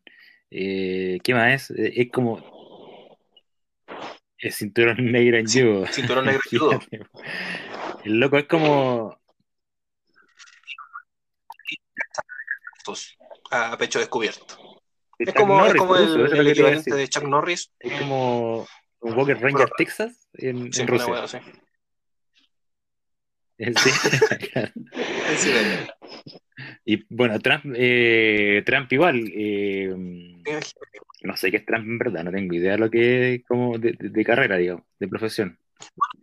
Pero igual fue militar, creo que fue Marine también. No, no, es como un pirata. Ah, pero en los Estados Unidos todos son marines. Bueno, ya, y, se lavan la boca. no sería marine ni en Chile ni en ninguna parte. De hecho, me lo saqué. no, eh, ocupando la ley. ¿Se puede saber cómo? todo en el margen de la ley. Presenté formalmente ahí mi, mi exhibición. En esa época había exhibición del, del servicio, sí, o sea, del servicio. Sí, de bien, del servicio militar. Y me la saqué debidamente por mis condiciones médicas. en verdad, ocupé la, ocupé la vista para sacarme la weá. ¿Y qué tenía ahí? Sí, sí no, no, era tan trucho. Ah, ya. Bueno, yo conozco a uno que yo conozco a uno que esgrimió una depresión endógena, pero también yo vi a otros que iban con radiografías de, o tomografías, no sé, de, de quistes, no, no, no es quistes, ah, tumores cerebrales, o sea, ya era otro nivel de historia. Y yo estaba ahí, eh, cuarto medio, alumno regular, o estatura promedio, cumplía con todos los cánones, así que estaba listo, pues, Cuento corto, como decís tú, soy el último de la, de la fila y el mono del cantón me pregunta, me mira así como en un tono más bien sugerente, ¿y te lo queréis sacar o no te lo queréis sacar? Yo le dije, mira, honestamente, vine, cumplí, porque salí llamado, no tengo ningún eximente como tú lo mencionas. Eh, mi idea es estudiar. Tengo, quiero estudiar en la, universidad. Pero quería o no quería. Así, el Juan quería que le dijera que, me lo sacara. Yo dije, verdaderamente no lo quiero hacer, si, me lo pregunta. Me dijo, me dijo, ya bueno, listo, mira, tú, tú cumpliste, te presentaste, y te, dan como una boleta, ¿cachai? Como una boleta que tú cumpliste y te dan con, un timbre. Toma, tú te presentas y cumpliste. Pero sí, como era, como ese, esos años justo se llenaba de voluntarios, cuestión que hoy en día no pasa ni está con carabineros, eh, se llenaban todos los cupos, que era una cosa así como 70 mil, no sé, no, no, recuerdo verdaderamente. Se llenaban, entonces no fui ni por conscripción ordinaria ni por conscripción especial, que era como para estudiar. si que, si que nos agarramos a, a cocho, con alguien acá, te van a llamar igual. Ah, bueno, ah, creo, que, creo, que, hasta los 40 años. La otra vez estuve revisando la... la otra vez estuve revisando un decreto, un decreto de ley, no me acuerdo cuál, que regulaba sí, pues, el mismo que nacional. Y claro, son todos... Este la Dirección General de Movilización eh, Nacional. Son todos, creo, entre. había un grupo que era como etario, como de los 25 hasta los 40, que en caso de cualquier wea, vengan para acá. ustedes, ustedes son, ustedes sirven. ¿Cachai? Y después de cierta edad era como que ya no, no sirven. Pero en caso extremo, tú cachai que hasta las papas sirven. Nos vamos, nos vamos con tantas ramas. Nos vamos desviando. Eh, otro tema, otro tema Sí, es que, muy somos, muy, muy dispersos. Otro tema que teníamos no atacar los rusos. era el tema de los bitcoins que mencionaste el del capítulo ¿por qué? Eh, estamos perdiendo perro creo que ¿No escuchamos mal? Creo que, creo que hemos mencionado mucho Putin y las redes sociales y ya nos están hackeando acá, nos están investigando. Lo que estaba mencionando, lo que había quedado en el tintero, era que la B en el capítulo anterior había mencionado los bitcoins como una de tantas ah, alternativas posibles para realizar inversión sea con pequeños montos o ya a grande escala. Eh, no sé, ah, ¿cómo te ha ido con el, tema de, los bitcoins? Y tú recién dijiste como inversión, y esa es una lista de, los bitcoins, pero generalmente eh, los bitcoins hoy por hoy se están utilizando como una moneda, como, una, como un, currency, una moneda afianzada. Eh, ¿Cachai? Porque ¿Cómo te lo explico? es, complejo el mundo de los bitcoins. Y hay que irse. Hay que irse para atrás, hay que irse para atrás y ver efectivamente, hace, hace, no sé, un par de, incluso no te lo hace mucho tiempo, hace unos 10, 20 años, alguien en qué respaldaba su dinero. Por ejemplo, mm, no sé, estoy hablando, por ejemplo, del golpe de la dictadura o qué sé yo, cómo la gente guardaba su dinero, cómo resguardaba su dinero si el peso está, bueno, en el cambio de moneda, qué sé yo, el peso no valía nada, está devaluado, o por ejemplo, tú lo que pasa hoy en Venezuela, cómo la gente respaldaba su dinero. Eh, tú puedes decir, ah, perfecto, respalda en dólares. O lo respalda en oro. ¿Cachai? Pero igualmente es un papel. anteriormente, en tiempo más antiguo, uno respaldaba su dinero en oro. De esto por ahí vienen también el, el ¿cómo se llama? El, concepto de, mm, eh, de, de los sistemas del trust o de, en, para los gringos. Que tú llegas con tu pedacito de oro y dices, mira, tengo mi pedacito de oro eh, y te compro carne. Parto un pedacito de oro y te doy una migaja de oro para que tú me des la carne. ¿Cachai? Entonces decían, bueno, ¿y cómo solucionamos todo esto? Estoy hablando de una cuestión genérica, o sea, para, poder establecer la historia del Bitcoin, ¿cachai? Y para entender el Bitcoin, eh, o las criptomonedas, ¿cachai? Eh, entonces tú, para no tener el oro bueno en el bolsillo y perder tu oro, mejor inventaste el dinero, ¿no es cierto? Que el papel, que es la misma padrón de reajustabilidad que tenéis que tener a alguien que efectivamente te resguarde esto y que te dé algún cierto de, margen de seguridad, digamos, porque efectivamente tenga tu oro y te entregue los papelitos para que tú puedas comerciar, ¿no es cierto?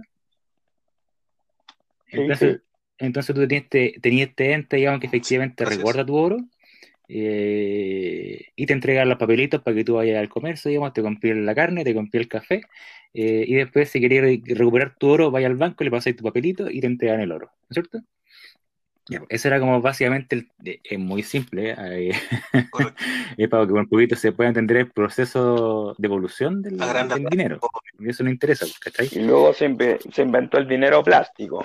Sí, claro, que eso quiero llegar. La tarjeta de crédito. Eso, efectivamente. Entonces tenemos la evolución de, de los metales, ¿cachai? los metales preciosos, como uso del comercio y de resguardo de tu, de, de tu dinero, entre comillas, tenemos el dinero, el papel, ¿no es cierto? Que efectivamente tu resguardo de ese dinero del papel era el oro. Y después teníamos, digamos, los currency o las monedas, digamos, legalmente establecidas, o nosotros como le decimos acá en Chile, eh, las, monedas de orden legal, o de, uso legal, de... ¿Cómo? Las, las monedas de curso legal, pues. Todo es correcto, no se me, estaba riendo. Entonces, nosotros primeramente teníamos mira toda la historia que estoy haciendo, porque está interesante esto. Entonces, entonces teníamos afianzado toda esta teoría, digamos, del comercio asociada a un ítem, a un objeto, que era el oro. y después vamos, vamos transformando esto y ahora le entregamos toda esta confianza, como yo lo hablaba del trust, para los gringos, de la confianza en el oro, sino que lo entregamos a un papel. Y le decimos al banco, mira, banco, yo tengo este papel, pero no me sirve de nada si tú me tenías el oro, weón, y, y no tengo ninguna seguridad con este papel, pues, weón. Entonces también era en un objeto. Y después es una evolución completa cuando empiezan a comerciar países, digamos, o distintos, distintos países con distintas monedas. Pues, y la mayoría de la gente después afianzaba, afianzaba sus monedas locales, de menor prestigio y menor valor, eh, por ejemplo el peso chileno, eh, la resguardaba en, en dólares. Pues. Entonces, hasta hace poco tiempo. Pues. Entonces ahí se va variando se, va variando de, esta asociación del resguardo de tu dinero en una cosa a una persona o a algo. Tú, cuando ya se, expanden los, países y que se empiezan a comercial, tú resguardáis tu plata, por ejemplo, el peso chileno, en dólares porque era más confiable y sabíais que efectivamente eh, si se a tu peso, podría igualmente convertirlo a un dólar o resguardarlo en dólar. ¿Ya? Entonces se cambia de esta teoría de que tú guardas tu dinero, tu dinero en una cosa, sino que ahora también lo atribuyes a una persona o algo, ¿cachai? Y eso es lo que los gringos después hacen la teoría del trust. Entonces dicen, todo este sistema se basa en la confianza. Ah. Entonces yo le, le confío mi dinero al banco para que el banco me lo guarde y si eventualmente yo necesito plata, el banco me pase plata y si mi moneda se deprecia, la tengo resguardada en otra moneda o la tengo resguardada eh, en otro, un otro padrón de reajustabilidad. ¿Está Y eso es lo que quiero llegar con los bitcoins, porque hoy por hoy esa cuestión se está transformando un poco. Porque si tú tienes la confianza y la certeza de que tú vas a recorrer tu dinero en el banco y el banco no va a emitir, el Banco Central, hoy por hoy, digamos, chileno, que quiere eliminar Java, por cierto, eh,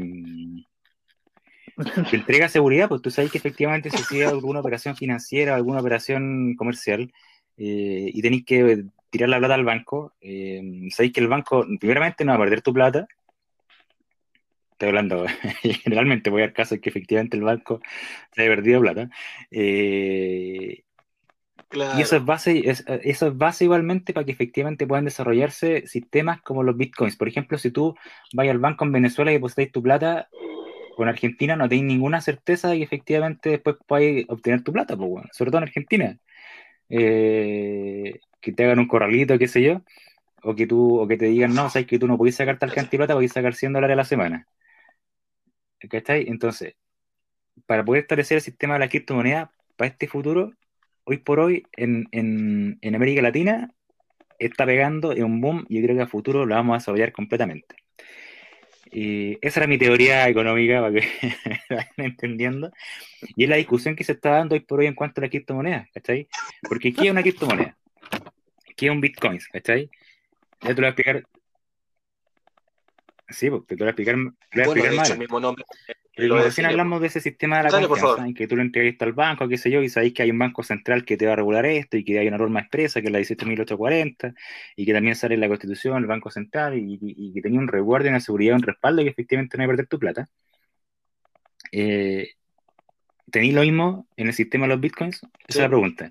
¿Tenéis un organismo autónomo como un banco central que efectivamente te vaya a regular eh, que si tú tenés dos bitcoins, no vayan a perder valor en un día o vayan a ganar valor en un día, o que efectivamente lo podáis sacar o no lo podáis sacar. Y es por eso que yo les comentaba hace unos capítulos que a mí cuando mi hermano, que es con Putin, es developer y todas esas cosas, eh, me decía, perro, compré criptomonedas, el boom, podéis comprar en eBay por criptomonedas, en Microsoft, en todas partes, y te decía, ya, pero ¿de dónde hay que comprar las criptomonedas?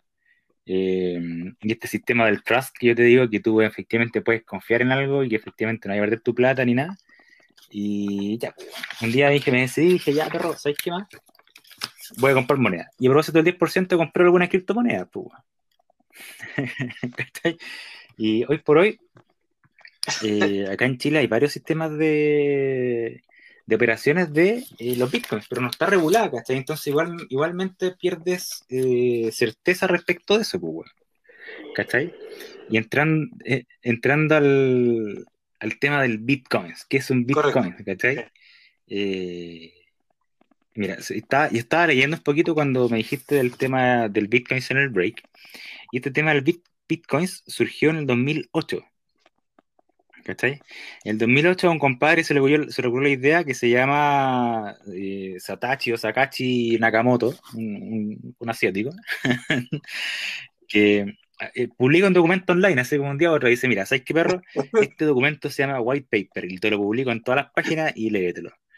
Eh, ¿Cachai? Que un white, Paper es un papel en blanco.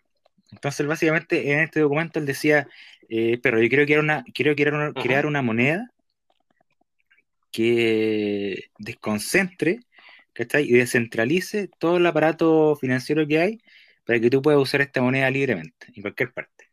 ¿cachai? Y sin traba de que efectivamente tengas un organismo que regule tu plata, que tengas un gobierno que efectivamente te diga lo que hacer con tu plata, sino que puedas usarla sin límite en cualquier parte. ¿Cachai? Y ese era un, nosotros ya habíamos avanzado en eso, pues ya sabemos, nosotros tenemos la experiencia, por ejemplo, en los pagos como PayPal o, Match, o, ¿cachai? o la tarjeta de crédito o la cuenta corriente, pues, que tú puedes pagar cualquier hueá con tu cuenta corriente o con tu tarjeta de crédito, y que son monedas virtuales en verdad, porque tú, tení, tú nunca tenías la plata, pues, está en tu cuenta. No es plata, pues. Entonces ahí sale la pregunta, y así, ya perfecto, si yo puedo ocupar un método de pago como PayPal, eh, o yo puedo jugar mi cuenta corriente para comprar un juego en internet. Eh, tengo la seguridad de que el banco no, me va a cagar, que mis operaciones van a ser resguardadas, eh, etcétera. Y ese es el problema que surge ahora con los bitcoins, porque hoy por hoy la América Latina, y un ejemplo bien cercano, por ejemplo Venezuela, que Venezuela, weón, tú si vas a comprar un kilo de pan, weón, tenés que sacar una maleta de plata. Tratan de evaluar que la gente hoy por hoy no cuenta la plata, sino que la pesa, weón. Ese es el nivel de, de, evaluación que tiene la moneda venezolana. ¿Cachai? Entonces, los venezolanos empezaron a ocupar las criptomonedas, pues, weón. Imagínate. ¿Cachai? Porque saben que pueden comprar criptomonedas en todas partes y saben que su dinero no se va a evaluar porque tiene una evaluación, digamos, distinta de la evaluación de las otras monedas y se considera como un, currency más. De hecho, hay casas de exchange de bitcoins, de, de, cambio de moneda. Bueno, hace un tiempo mostraron inclusive en las noticias, aquí en Chile, hasta un buffet de abogados eh, recibía bitcoin como pago. No le hacía asco Ustedes, si tienen Bitcoin, págueme con Bitcoin. Ah, Vamos a decir. Ah, claro, y que te, te un poquito. ¿Tiene? Perfecto. Sí, pues de hecho, como te digo, empresas tan importantes como Microsoft y como eBay y como están ocupando esto. ¿Y por qué yo me animé por esta cuestión? Eh, bueno, a propósito de, bueno, hermano, hace tiempo ya años que venía comprando bitcoins y compraba bitcoins muy barato porque nadie confía en los bitcoins, pues bueno. Y hoy por hoy los bitcoins están tan bien evaluados que, por ejemplo, un bitcoin acá en Chile eh, de, ¿cómo se llama? De unos compadres bacanes, así, no sé, pues como Crypto Market, eh, puede estar en nuestro palo, un Bitcoin. es el nivel de, rentabilidad que puede tener un Bitcoin. Bueno, y de hecho la representación gráfica o física que se le da en el material, eh, en oro o en plata, es curioso, porque representa su... Claro, por ejemplo, la primera transacción que se realizó de Bitcoin fue comprar dos pizzas. ¿Cachai? Y esas dos pizzas, no sé, pues costaban dos Bitcoins. Y esa pizza hoy por hoy, si te lo compras dos bitcoins, son como 16 palos. ¿Cachai? Para que te hagáis la diferencia. Para que hagáis la diferencia. Pero digo, mira, hoy por hoy, esto por eso digo que es muy desconocido hoy por hoy, está, porque no está regulado, sino que tiene regulaciones particulares, ¿cachai? O sea, mm, no, está regulado a rango legal, eso lo quiero decir, sino que son regulaciones mercantiles propias, privadas, ¿cachai? Por decirlo así. Y tenemos varias bitcoins, tenemos por ejemplo Bitcoin Chile, tenemos el Ether, tenemos Stellar, varias criptomonedas. Entonces tú te decís, ya perfecto, ¿sabes que me quiero decidir? Eh, en otros países un poco más desarrollados podía encontrar, hasta los aeropuertos podía encontrar eh, tarjetas de débito de bitcoins. sí, de otro nivel de desarrollo. Y acá en Chile tú decís, puta, ¿y dónde mierda encuentro eso? Yo, ya como tenía la experiencia, hermano, que él ya estaba metido en el asunto y que había ganado plata con esto como inversión. Eh, porque lo hizo así, estoy hablando de años que esto voy a hacer el 2008, esto deben, deben, haber estado invirtiendo como el 2010 o 12, como el primero acá que,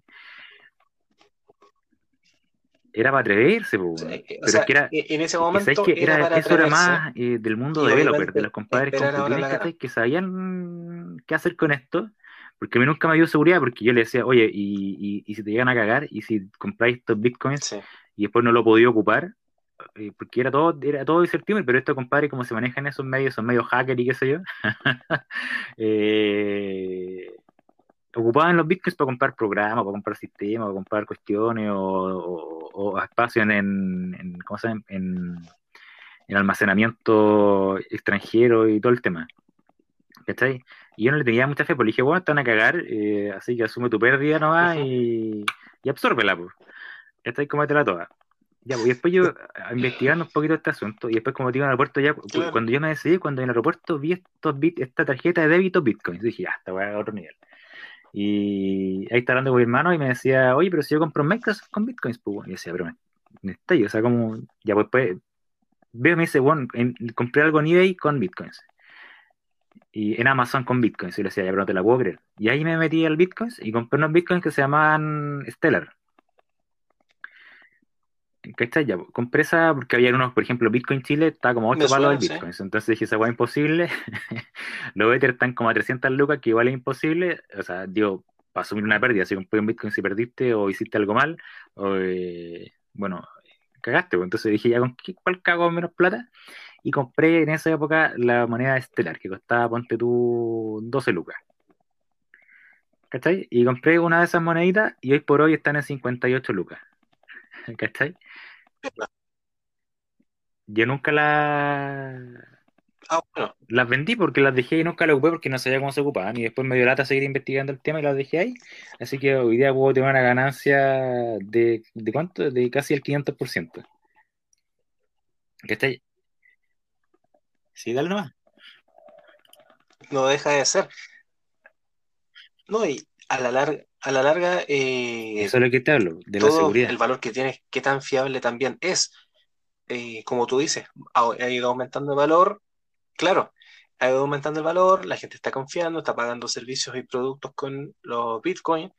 Y, claro, como tú dices, o sea, poblaciones completas están abandonando su papel moneda totalmente devaluado y confiando en este nuevo sistema. Pero yo tengo igual una, una reticencia porque un poco así como ya conspiranoico. Sí, pues todo lo que es, la, es lo que se llama smart tenemos money. papel moneda en nuestras manos. No sé si. Claro, es que mira, o sea, eh, ¿cuál es el punto final de esto? No sé, no sé hasta dónde llegaremos, pero también qué tan confiable, porque por eso digo, conspiranoico, es el día de mañana que nos vayan controlando nuestro dinero pero a la larga este lo mantenemos nosotros, pero es virtual. Entonces se da un matiz ahí difícil de manejar. Javier, no sé, ¿a ti te, da confianza el no, poder manipular tu dinero físicamente? En general, cuando compro cosas, prefiero hacerlo en efectivo. En vez de usar la tarjeta de crédito.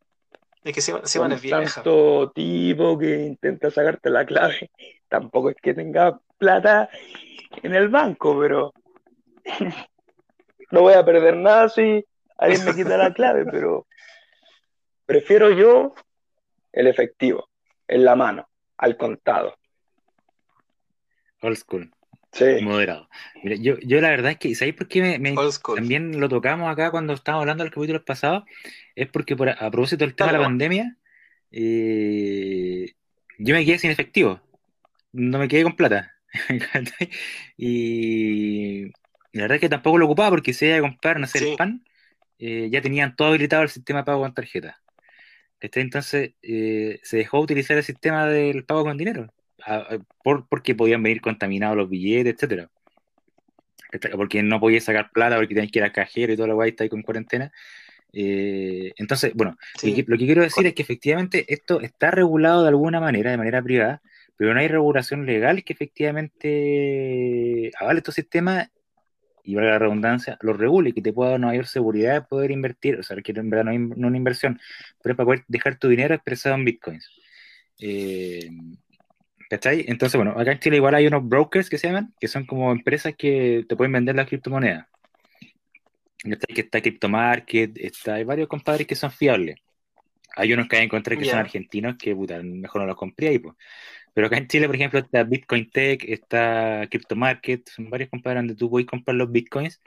y acá en Chile, por lo menos, como te digo, es una regulación privada que hace lo mismo oferente de estos servicios. Pero efectivamente tienen bastante sistema avanzado para poder recordar tu, actividad. Eh, ¿cachai? Tienes como una cuestión que se llama eh, mining o Bitcoin mining, ¿cachai? O Crypto Market mining, que se llama la minería del Bitcoin o el, la criptomoneda, ¿cachai?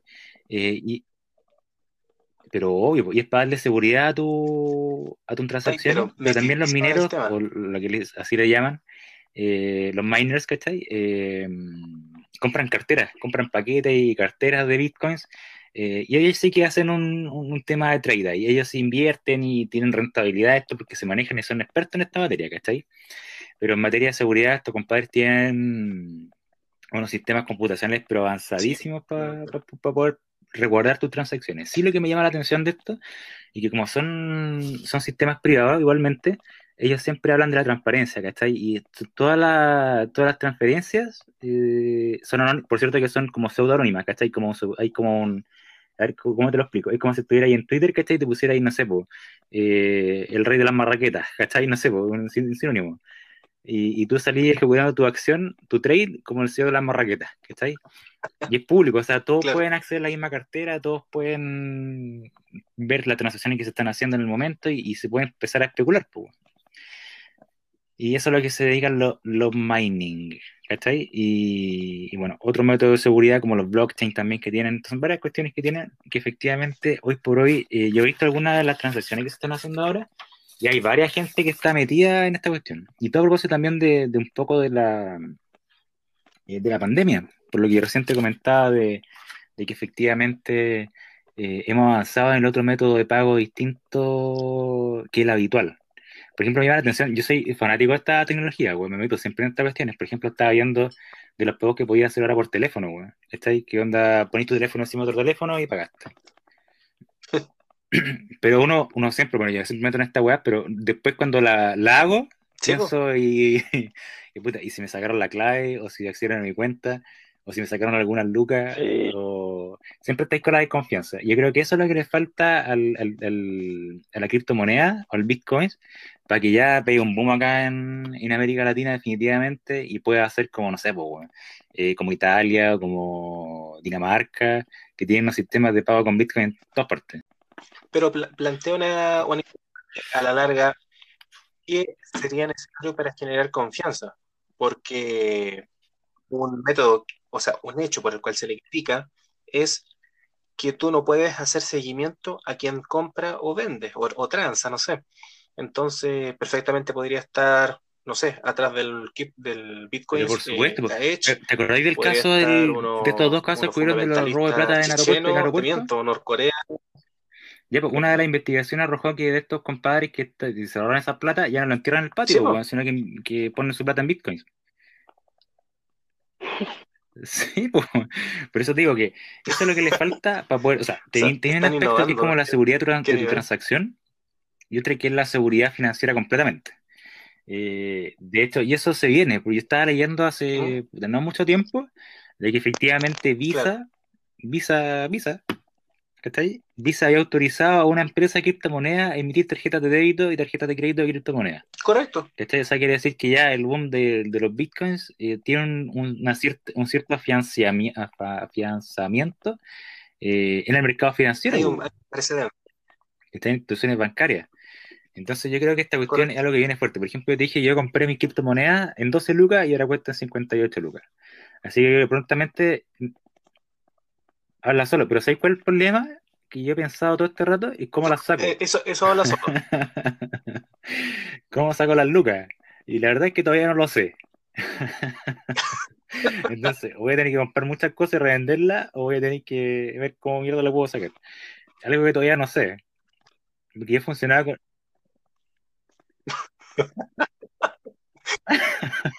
Puta, te pegaste el medio es que, pitch y después te digo, que mete como San cosas como un sin saber nada, como que lo haces para probar y para ver, pero después, por ejemplo, en ese, en ese sistema yo creo que falla, porque tú no sabes cómo efectivamente la podías retirar. Y yo estaba averiguando si efectivamente algún banco aceptaba como que tú depositar la criptomoneda y después le pudieras retirar en plata o ingresar a tu cuenta como plata. Eh, y yo estaba investigando eso y la verdad es que no sé si se puede hacer. Pero bueno, por suerte yo no tenía tanta criptomoneda, así que... Es que a la larga yo creo que tan fiable es, es todo siempre y cuando tengas un seguimiento de la persona que está eh, depositando, por así decir, dichas criptomonedas. Si tú sabes que llega Ignacio B con mil bitcoins, perfecto. Pero ¿quién puede estar a través de la B? Y así hay que ser un seguimiento. Sí, porque, por eso te digo, si tú, te metías ahí a ver los trades que se hacen, tú puedes ver que se hizo un trade por mil millones de pesos. Pero no sabéis quién es, pues. Pero tú lo sabes, ¿cachai? Porque todos tienen acceso a esta carpeta y todas las pueden descargar y todo el tema. Pero lo que sería buenísimo es que tuviese la regulación expresa, lo menos acá en Chile, mm. podríamos ser innovadores, pero dejar la bata. Eh, que pudiese tener una regulación expresa y ponte tú, tú pudieras hacer una interacción entre tu cuenta con plata y entre el Bitcoins. ¿Cachai? Así como si fuera un AFEX, eh, podría haber una casa de, trade de estas monedas o podría interrelacionarse con tu banco. Y podría ser una moneda más para estos efectos. Si hoy por hoy tenemos tarjeta de débito, de crédito, pagos virtuales, eh, tarjeta inteligente. ¿eh? Es que, ¿sabes cuál es el tema? ¿Sabes cuál es el tema? Quizás Javier se acuerde también y puede acompañarnos con esto.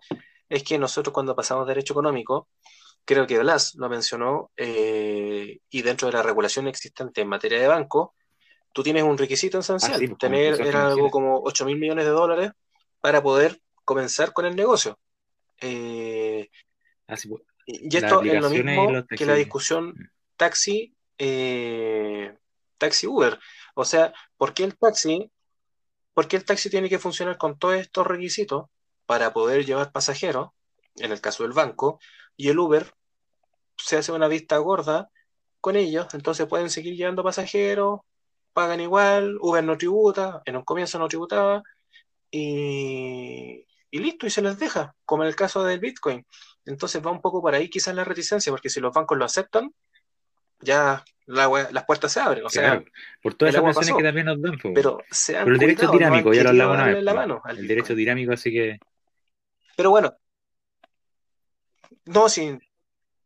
E, eso es, eh, claro, no podemos ser estáticos, si no somos como las ramas, digamos, contra el viento, nos vamos a romper si es que nos, nos quedamos quietos. Yo creo que a la larga esto es un tema de no acabar, que puede seguir siendo tratado en, en otros capítulos. Obviamente, el sueño ya, ya ha menguado nuestros ánimos y yo creo que podríamos comenzar a despedirnos. los bitcoins? Y este, este capítulo va a ser de, larga duración. el problema es que no sé cómo usarlo. Pues. Ah, bueno, te estáis casando. Mira, en su, época compré, compré 7 bitcoins, 85 lucas. Pero bueno, pago. A ver. Y ahí tengo, espera. Eran mis 7 mis siete bitcoins. Ahí está, pues. Están a 58 lucas. Saca la cuenta nomás, pues. Tengo 406 lucas en bitcoins y no sé qué hacer con ellos. No sé qué hacer. Yo voy a comprar algo en eBay. Voy a comprar con Bitcoin o Microsoft. Así como comprar el Office 365 por 20 años. claro, no hay otro. No, ya. Mira, te, te, quiero agradecer el tema, entretenido, dinámico, como tú dices, y también agradecer a Javier. Que ahora lo dejar agotado, la, la compañía que nos, que nos, dio principalmente en el primer. No, no, pero interesante, obviamente. Interesante el tema. Es interesante, pues si me meto sí, yo, yo, creo que se está escondiendo. Yo soy, eh, bueno, eh, los que me conocen saben que yo soy eh, muy dinámico, para decirlo así. Bueno, soy hiperactivo, me meto en distintas weas. Eh, pasamos por el Legal Tech. ¿Y la serie? ¿Te parece? ¿Cuál era la serie? Ah, sí, pues mira, como ya estamos, yo creo que ya estamos llegando al final Oye, de este capítulo, así que como ya es tradición en nuestro programa, perro, podríamos pasar a hacer las recomendaciones, ¿no? Sí. ¿A juego primero? Ya mira. Yo estaba este fin de semana pegado favor, viendo una serie. No faltaba más. Pero es que verdad Juegue. no hace sentido con todo lo que hemos hablado en estos capítulos anteriores respecto de la relación que hay entre, entre los poderes del Estado y el cuarto poder que hablamos, que es la prensa y los medios. Y está buenísima esta serie, tienen que verla. Al principio un poquito lenta y un poco fome, pero medios, se va poniendo buena entre, el cami entre camino y camino. Eh, se tocan discusiones igual jurídicas eh, y también hace esta relación con la prensa como un cuarto poder del Estado o de la sociedad. Y está buenísima. Esta serie es una serie danesa, es muy buena. Se llama Borgen, anótenlo. Borgen en Netflix, pero de verdad que está buena. Está buena. lo- lo- lo- los escandinavos son Esa es mi bizarros. recomendación para esta semana, así que tienen que ver esta serie. Perfecto. Borgen, ahí lo saben, anótenlo. No sé cómo se pronuncia porque no hablo, no hablo danés. ¿eh? No, no, está bien. o sea, impronunciables probablemente para, para nuestro, eh, nuestra lengua, digamos. Javier, ¿qué nos puedes recomendar para esta semana? Los rusos, los rusos no atacaron. Aparentemente una. No atacaron los rusos. Javier está durmiendo. Javier está- ¿Veis, perro? Y te dije, he hablado mucho de Putin. Y te dije, esto podía pasar. fue Corea del Norte. Ya, pero perfecto, no hay problema. Entonces, hagamos tu recomendación por mientras esperamos a a, a- a Javier. Quiero recomendar el Dixit Odyssey, un juego de mesa distinto, perfectamente compatible con eh, niños o menores de 15 años, personas de 80, porque lo, lo he probado.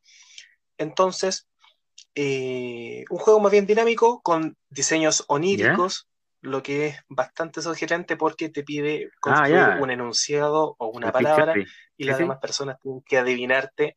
Entonces, es similar al, eh, al Pictionary, creo, claro, y, y es entretenido, porque la verdad es que tiene distintas modalidades de juego y tú puedes decir desde, bueno, una palabra, desde un sonido o una frase, y todos estos jugadores votan eh, por la imagen que creen que se Está asemeja bueno, está bueno. al jugador que se llama cuentacuentos. Hoy está buenísimo. ¿eh? Entonces, eh, esa es la recomendación Dígame, para esta semana. libro, película, mesa, serie. Odyssey. ¿Qué cosa? Javier, Lo que tú quieras.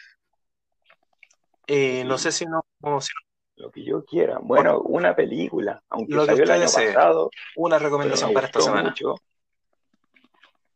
Y se llama Joker. Yo creo que muchos la vieron probablemente. Sí, de hecho yo Yo creo que muchos se en inspiraron en octubre hermana y para salir hacer fechorías. fue el estallido delictual. Y después fue tirar piedra a la Plaza Italia, así que. Fui a quemar unos carros, así que. No, pero es una película que hay que ver. Yo la vi y no salí a quemar, ni a protestar, Dale ni a tirar piedras, así que no es excusa. Está bien. Mira, eh, acompañando un poco, acompañando tu recomendación, yo me acuerdo de haber visto la película y sentí la impotencia de, del Joker. Y la verdad es que dije, independiente si a alguno le gustó o no la película, el género, lo que quieran ustedes, pero yo dije, la película cumplió su objetivo. Le tiran tanta mierda, la sociedad lo abandona de tal forma y él solo pedía ayuda, rescátenme. Pero bueno, ya Sí, se sí. vio, o sea, ya, ya muchos deben saber en qué terminó la historia de, de este personaje. Y realmente me produjo una cuestión en, en- en la guata que yo dije, wow, que imagínate la impotencia de muchas personas cuando son ignoradas, pero Pidiendo este actor ayuda, eh, está pidiendo bueno, de este- repente este un poco de es atención, Este que nada más. en. Joaquín Phoenix. No.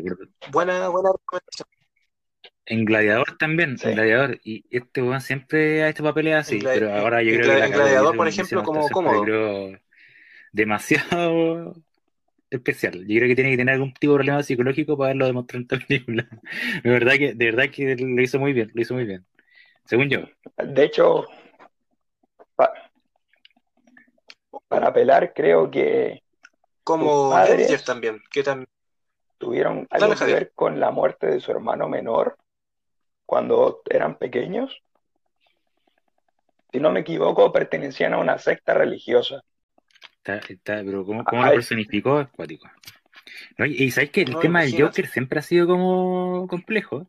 Tenemos el caso de este otro actor que se suicidó, que dicen a propósito de la de haber interpretado al Joker. Sí, sí, Heath Ledger. Sí, sí, pues, Creo que era apellido la presentación que No recuerdo cómo se pronuncia. Sí, mira, de hecho ese es un tema que me gustaría tocarlo en el futuro porque a qué nivel las artes te llegan a trastornar cuando tú buscas un resultado. Yo ese, dejo ahí el enunciado. qué buena recomendación. Me gustaría tocarlo con otro mistralino en el futuro. Eh, chicos, ¿qué les puedo decir? Agradecido por su. La frase. Ahí está la cortina. Ya, perfecta. Dice. Pero no te rías, pues perro, déjame meterte la frase. Entonces dice. gran parte de lo que aparece ser. No, perdón, gran parte de lo que aparenta ser idealismo es amor encubierto al poder. ¿Cómo quedaste? ¿Cómo quedaste? Oye, esa es la música que ponían en el tiempo. Ah, bueno. Ah, bueno. esa es la música de. Me acabo de acordar de uno que la música que ponían. Sí, ¿Te gustó la frase, no? No, buena. De hecho, lo, último, para terminar, me acabo, me, acordé con esa frase de un personaje político que fue inhabilitado. Esa frase, a propósito de lo que nos, nos viene por las elecciones de, y todavía se está escuchando la tapa. Y toda la campaña este que he visto de fin de semana. Como te digo, el idealismo es un amor encubierto al poder. La dejo ahí, perro. Sí, por supuesto. De reflexión. Perfecto. No, eh, comiencen la semana de gran forma, chicos. Agradecidos por su compañía. A Vilches, quizás, seguramente. Probablemente, yo creo que Putin ya lo tiene en el Kremlin. Por algún terrorista. Y tenemos. ¿Ajá? Debe estar en algún sótano. Bastante muco. En algún no, amarrado nunca más lo volvemos a Vilche. Eh, agradecido, ¿ya? Ya chicos, ha sido un gusto. Yo por mi parte me despido, perro, y buenísimo programa el de hoy. Esperamos replicarlo en la próxima edición de la próxima semana, pues perro. Igualmente, perro, adiós. Cuídense. Javier, un gustazo. Sí, por supuesto. Agradecido. Un abrazo.